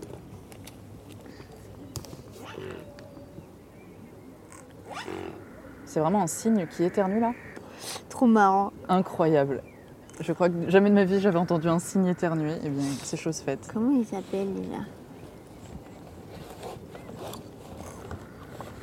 Le prénom? Ouais, je cherche son nom. Veg. Voilà, c'est bon, j'ai mes informations. Très bien. Veg, c'est un perceur. Ah, a- Body Art. Oui, à body art, mais bon, lui, il est- je suis pas enfin, j'y suis jamais allée, mais euh, c'est un shop à Dijon, bref. Et en fait, avant que Veg il crée ce shop, il faisait des événements euh, tatou pour des associations caricatives. Par exemple, là, c'était récolter des dons pour euh, les prostituées et trucs comme ça, la sensibilisation, machin. Et euh, du coup, j'avais tatoué dans ce truc qui était hyper informel. Cool, tu vois. Trop bien. Et en fait, c'était trop cool parce qu'à un moment, il y avait un chanteur de noise. Et en fait, je l'ai tatoué, un, po- un petit poème que j'avais écrit, tu vois, un petit à coup. Mhm. Je l'ai tatoué pendant qu'il chantait en enregistrant le son et en déformant le son. Enfin, il chantait pas, mais il déformait le son de ma machine. Ok. Et ça faisait un, de la Une noise music. ouais, une perf musicale, en fait. musicale. Trop cool. C'était trop cool. Du coup, tu fais des poèmes aussi Hein? Tu fais ou faisais des poèmes? Bah, j'aime bien des fois, mais c'est pour moi. Ok. C'est un truc c'est- de création que tu fais en ouais, parallèle mais c'est plus des fois, j'ai- j'écris des trucs, mais vite fait. hein. Franchement, ça casse pas trop patin. Non, mais enfin, tu vois, Mais c'est des petits quand on parle de création, À euh, coup, ça- tu vois, c'est- par c'est cool exemple. euh, Enfin, je sais pas, je vais pas t'en dire, j'ai la honte. Mais non, trop pas. Sinon, je le coupe. hein. Non, non, c'est bon. Ok, ça marche. on n'est pas ici pour forcer, t'inquiète. Ouais, je suis trop timide par rapport à ce que Ok, j'écris. je comprends. Mais c'est cool de savoir que t'écris aussi en Oui. parallèle. Bah, j'écris tout le temps en fait, tu sais, j'écris euh, dès que je vais mal, j'écris. euh, J'ai commencé à le faire récemment. c'est trop bien. Et bah, c'est J'écris depuis toujours, tu vois. Tu sais, t'as envie d'envoyer euh, des lettres de mort à quelqu'un. Non, tu l'écris dans ton carnet, après ça va mieux. Ça va mieux. Et en fait, Et ça te fait jamais. réfléchir. Ouais. Parce qu'en fait, euh, c'est con, mais poser les mots sur le papier, ça leur donne une- une- une- un cadre. Et du Ça coup, sort de ta tête. aussi. voilà, ça sort de ta tête et tu donnes un cadre et tu arrives à un, un déroulement. Mm, tu mm, vois, il y, a- mm, il y a une construction dans ton idée qui, il y a une fin.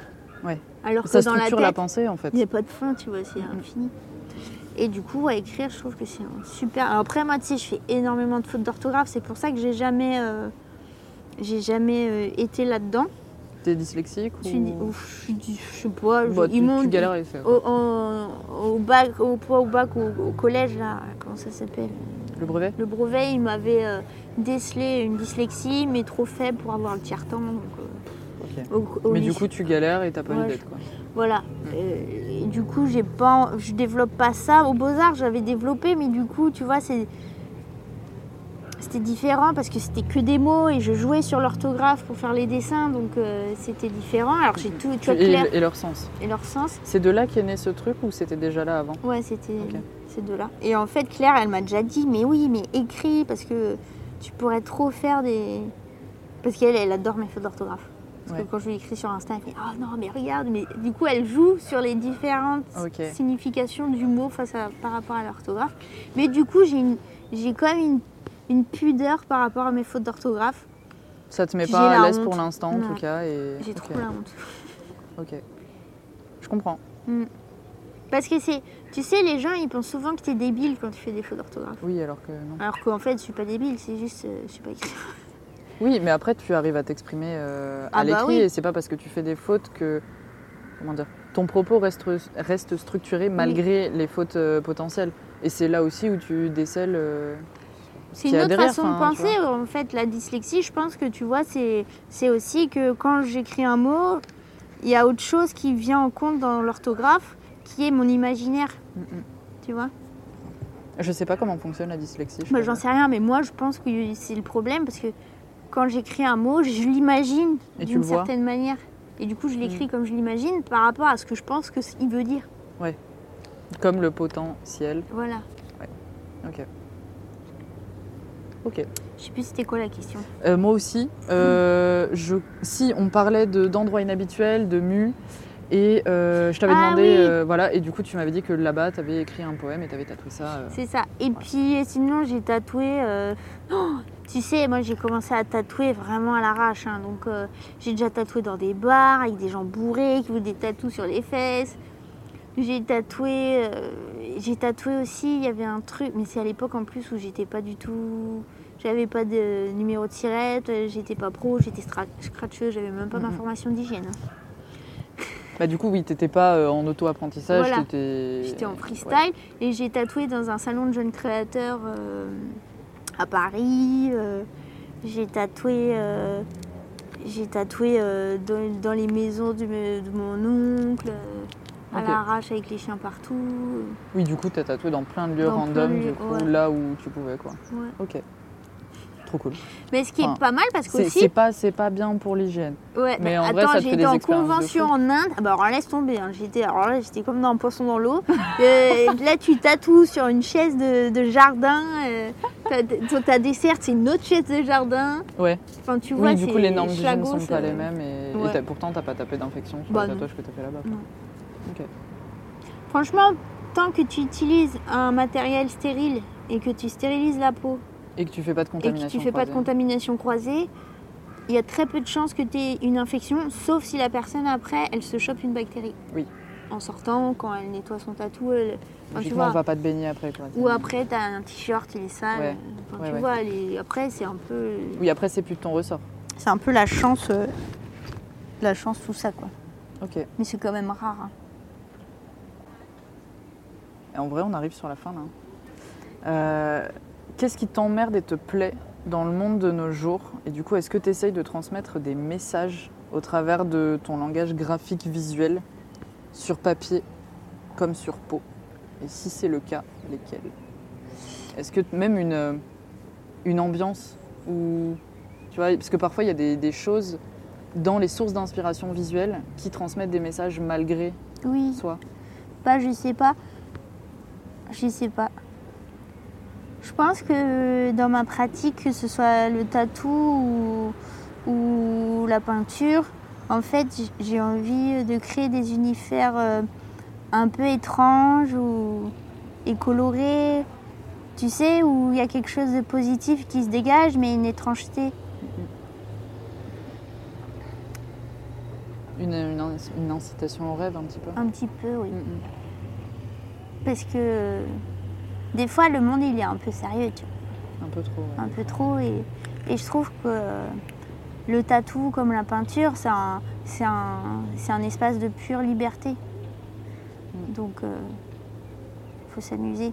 Puis tu vois, tout ce qui est des animaux, c'est vrai que maintenant, tu vois, je suis végane depuis 5 ans. Et, et pourtant, enfin, tu vois, j'étais pas trop les animaux. Pour moi, c'était c'était des animaux, tu vois, c'était des, des êtres inférieurs. hein. Clairement, j'étais vraiment euh, Ouais, ouais. très. Enfin, sais, en plus, j'habitais à la campagne, ma grand-mère, elle, bouffait du pigeon, on les tuait. Enfin, Oui. aucun problème avec la mort des animaux. Et c'est vrai, depuis que, que je suis végane, tu vois, il y, a un- il y a un rapport avec la nature qui s'est développé, qui est Mais de, du coup, est-ce que finalement ces gens. de vraiment de- de- d'appréciation et, et, et, tu sais, d'émerveillement face à la nature et aux animaux. Sans leur faire de mal. euh, Sans leur faire de mal. ouais. Dans, dans le respect, quoi. C'est ça. Et tu vois, j'adore dessiner les chats parce que j'ai eu Fig. Fig, c'est une, une vieille chatte de 23 ans. Elle est vivante encore Elle est vivante, elle est trop mignonne, elle me fait 23 ans. plein de câlins, elle est trop chou. Et tu vois, par exemple, j'ai fait un chien parce que c'était Omani. C'est mon chien qui est décédé, tu sais. Et euh, Celui qui était. Attends, tu m'as dit. Doberman malinois. Ouais, Doberman malinois. J'allais Ouais. dire berger allemand, mais non. Tiens, j'ai un tatou de lui. Oh, trop beau C'est Yago qui me l'a fait. Oh, trop stylé Et là, c'est Fig. En Oh. figue. Elle est trop mignonne. trop Elle a vraiment cette tête, hein. Ok, donc là, on a le portrait du dogo qui a une petite fiole dans la bouche. Non, c'est un poisson d'avril parce qu'aujourd'hui, Ah. c'est son anniversaire. C'est vrai. et 1er du coup, avril. 1er avril. Et du coup, il a le poisson que c'était d'avril. une petite fiole. C'est un petit poisson. J'avais pas vu. Et derrière, du coup, on a euh, Figue. une moitié de figue et l'autre moitié, c'est euh, Une le- tête de chat figue. une tête de chat figue. C'est beaucoup trop chou. Et euh, Omani, Et les- le les chien deux- malin, c'est- sa chanson. C'est Omani, le gentil petit chien. Omani, le chien malin. Et c'est Yago qui m'a fait l'idée. Mais attends, mais c'est. Isabelle a les yeux bleus, non? C'est l'air que t'as Ah chanté? oui, oui. Ok. Le remake. Donc voilà, après, je sais pas. Franchement, j'ai pas du tout de recul par rapport à ce que je fais. Parce que du coup, tes sources d'inspiration, dans tes dessins, tu me disais qu'il y avait beaucoup d'art religieux, etc. Ouais, mais puis, enfin, ça dépend. Bah, tu vois, les cœurs sacrés, les trucs comme ça, j'adore. Après, il y a beaucoup d'Asie, tu vois, genre euh, l'architecture euh, euh, coréenne, tu sais, avec euh, les, les nuages, les couleurs. Après, quand, quand j'ai été euh, en Inde, ça m'a vachement influencé aussi par rapport à toutes les couleurs orange, rose. Tu vois voyagé là-bas longtemps ou c'était simplement pour la convention C'était pour la convention, puis après on, on a, on a un peu voyagé avec, euh, avec ma pote Sandra Massa qui est tatoueuse aussi. Et après, tu vois, j'aime beaucoup tous les arts asiatiques, tout ça. Et puis tu vois, c'est con, mais après, tout ce qui est méditation, bouddhisme, ça m'a vachement influencé aussi. Mm, Et du coup, je pense c'est un petit mix de tout. Ok. Un petit condensé. Voilà un petit condensé, mais j'arrive, j'ai pas encore euh, le- de recul par rapport à, à ce que je fais, Ok. pour lui donner une vraie définition. Mais du coup, en soi, c'est s'amuser et faire du bien aux gens. Mm. Ce qu'on disait tout à l'heure. Voilà, et donner. Et tu vois, créer du rêve, créer de l'image euh, improbable, parce que tu vois, l'étrangeté, elle est partout. Et en fait, il y a beaucoup de gens, ils- leur étrangeté, et ben, et- et ils en ont honte. Tu vois ce que je veux Mhm. dire? Parce qu'en fait, il y a, il y a des carcans sociaux, il y a, il y a- il y a une image de soi qui doit être comme ci ou comme ça, et en fait, euh, et bah, Encore une on- fois, les attentes du- des autres personnes. Bah ouais, et puis en fait, euh, il y, a- il y a énormément de gens qui sont décalés et, en fait, ils ont envie de- d'exister dans ce décalage. Et, Et de pouvoir juste être bien en Voilà. étant eux-mêmes, quoi. et en fait, c'est normal. Et il faut, tu vois, il faut être libre de. Ah, je vois le super dogo qui arrive. Oh, il est trop beau. Ah, il est magnifique. Tapa tap tapa tap. Oh, incroyable. Je crois que c'est nous. Je crois qu'il est remonté. non? Ah, je pense qu'il y avait d'autres chiens. Oui, effectivement. Ok, bah attends, je, je cherche euh, d'autres questions. Mais c'est dur, hein, tu sais, de. Par exemple, tu vois, par exemple, Olivier Poncillon, Claire Ceinturel, il y a- il y, a vraiment une ligne une directrice. Ils ont un concept. Moi, j'ai pas de concept. hein. Oui, mais justement, moi je trouve ça super intéressant de parler euh, du travail artistique ou créatif figuratif. Bonjour. Euh, même si c'est pas. euh, même s'il n'y a pas de concept derrière, parce que. Enfin, je- j'en suis arrivée à un stade, en tout cas dans mes réflexions, où euh, c'est pas parce qu'il n'y a pas de concept que c'est pas légitime à Mm. exister, mais qu'il y a d'autres manières de le penser, d'y réfléchir et d'en parler, que de parler uniquement par concept. Oui, c'est vrai. Là, c'est. euh, Enfin, mes questions en général sont structurées sur une grille d'analyse euh, de travaux, bah, même pas forcément conceptuels.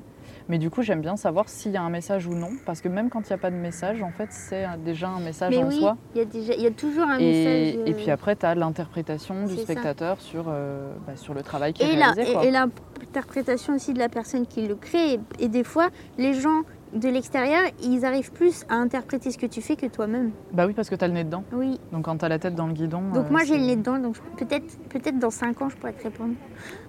Bah, on se retrouve dans 5 ans. Ouais. Bah merci. Bah, avec plaisir. C'était trop cool. En plus, avec ce beau soleil Ouais, là, puis là, on c'était est une sur un super coucher de soleil bientôt là. Trop chouette. Avec les signes. On a entendu un éternuement de cygnes. Ouais. Démarche. Avec. Merci d'avoir écouté Démarche avec. Si vous avez envie d'en voir plus sur le travail de Manuela Anna, je vous renvoie sur son Instagram, celui de son shop, son mail ou son site internet. Ce podcast est réalisé gratuitement avec beaucoup de passion. Si l'épisode vous a plu, vous pouvez vous abonner sur votre plateforme d'écoute préférée. On vous donne rendez-vous chaque dernier dimanche du mois pour un nouvel épisode. Pour nous aider, vous pouvez partager cet épisode sur les réseaux sociaux et aussi lui laisser un commentaire ainsi qu'une note si votre plateforme d'écoute le permet. Et si vous avez vraiment envie d'entendre une personnalité liée au tatouage, n'hésitez pas à nous le glisser par message sur Instagram, Facebook ou par mail. À bientôt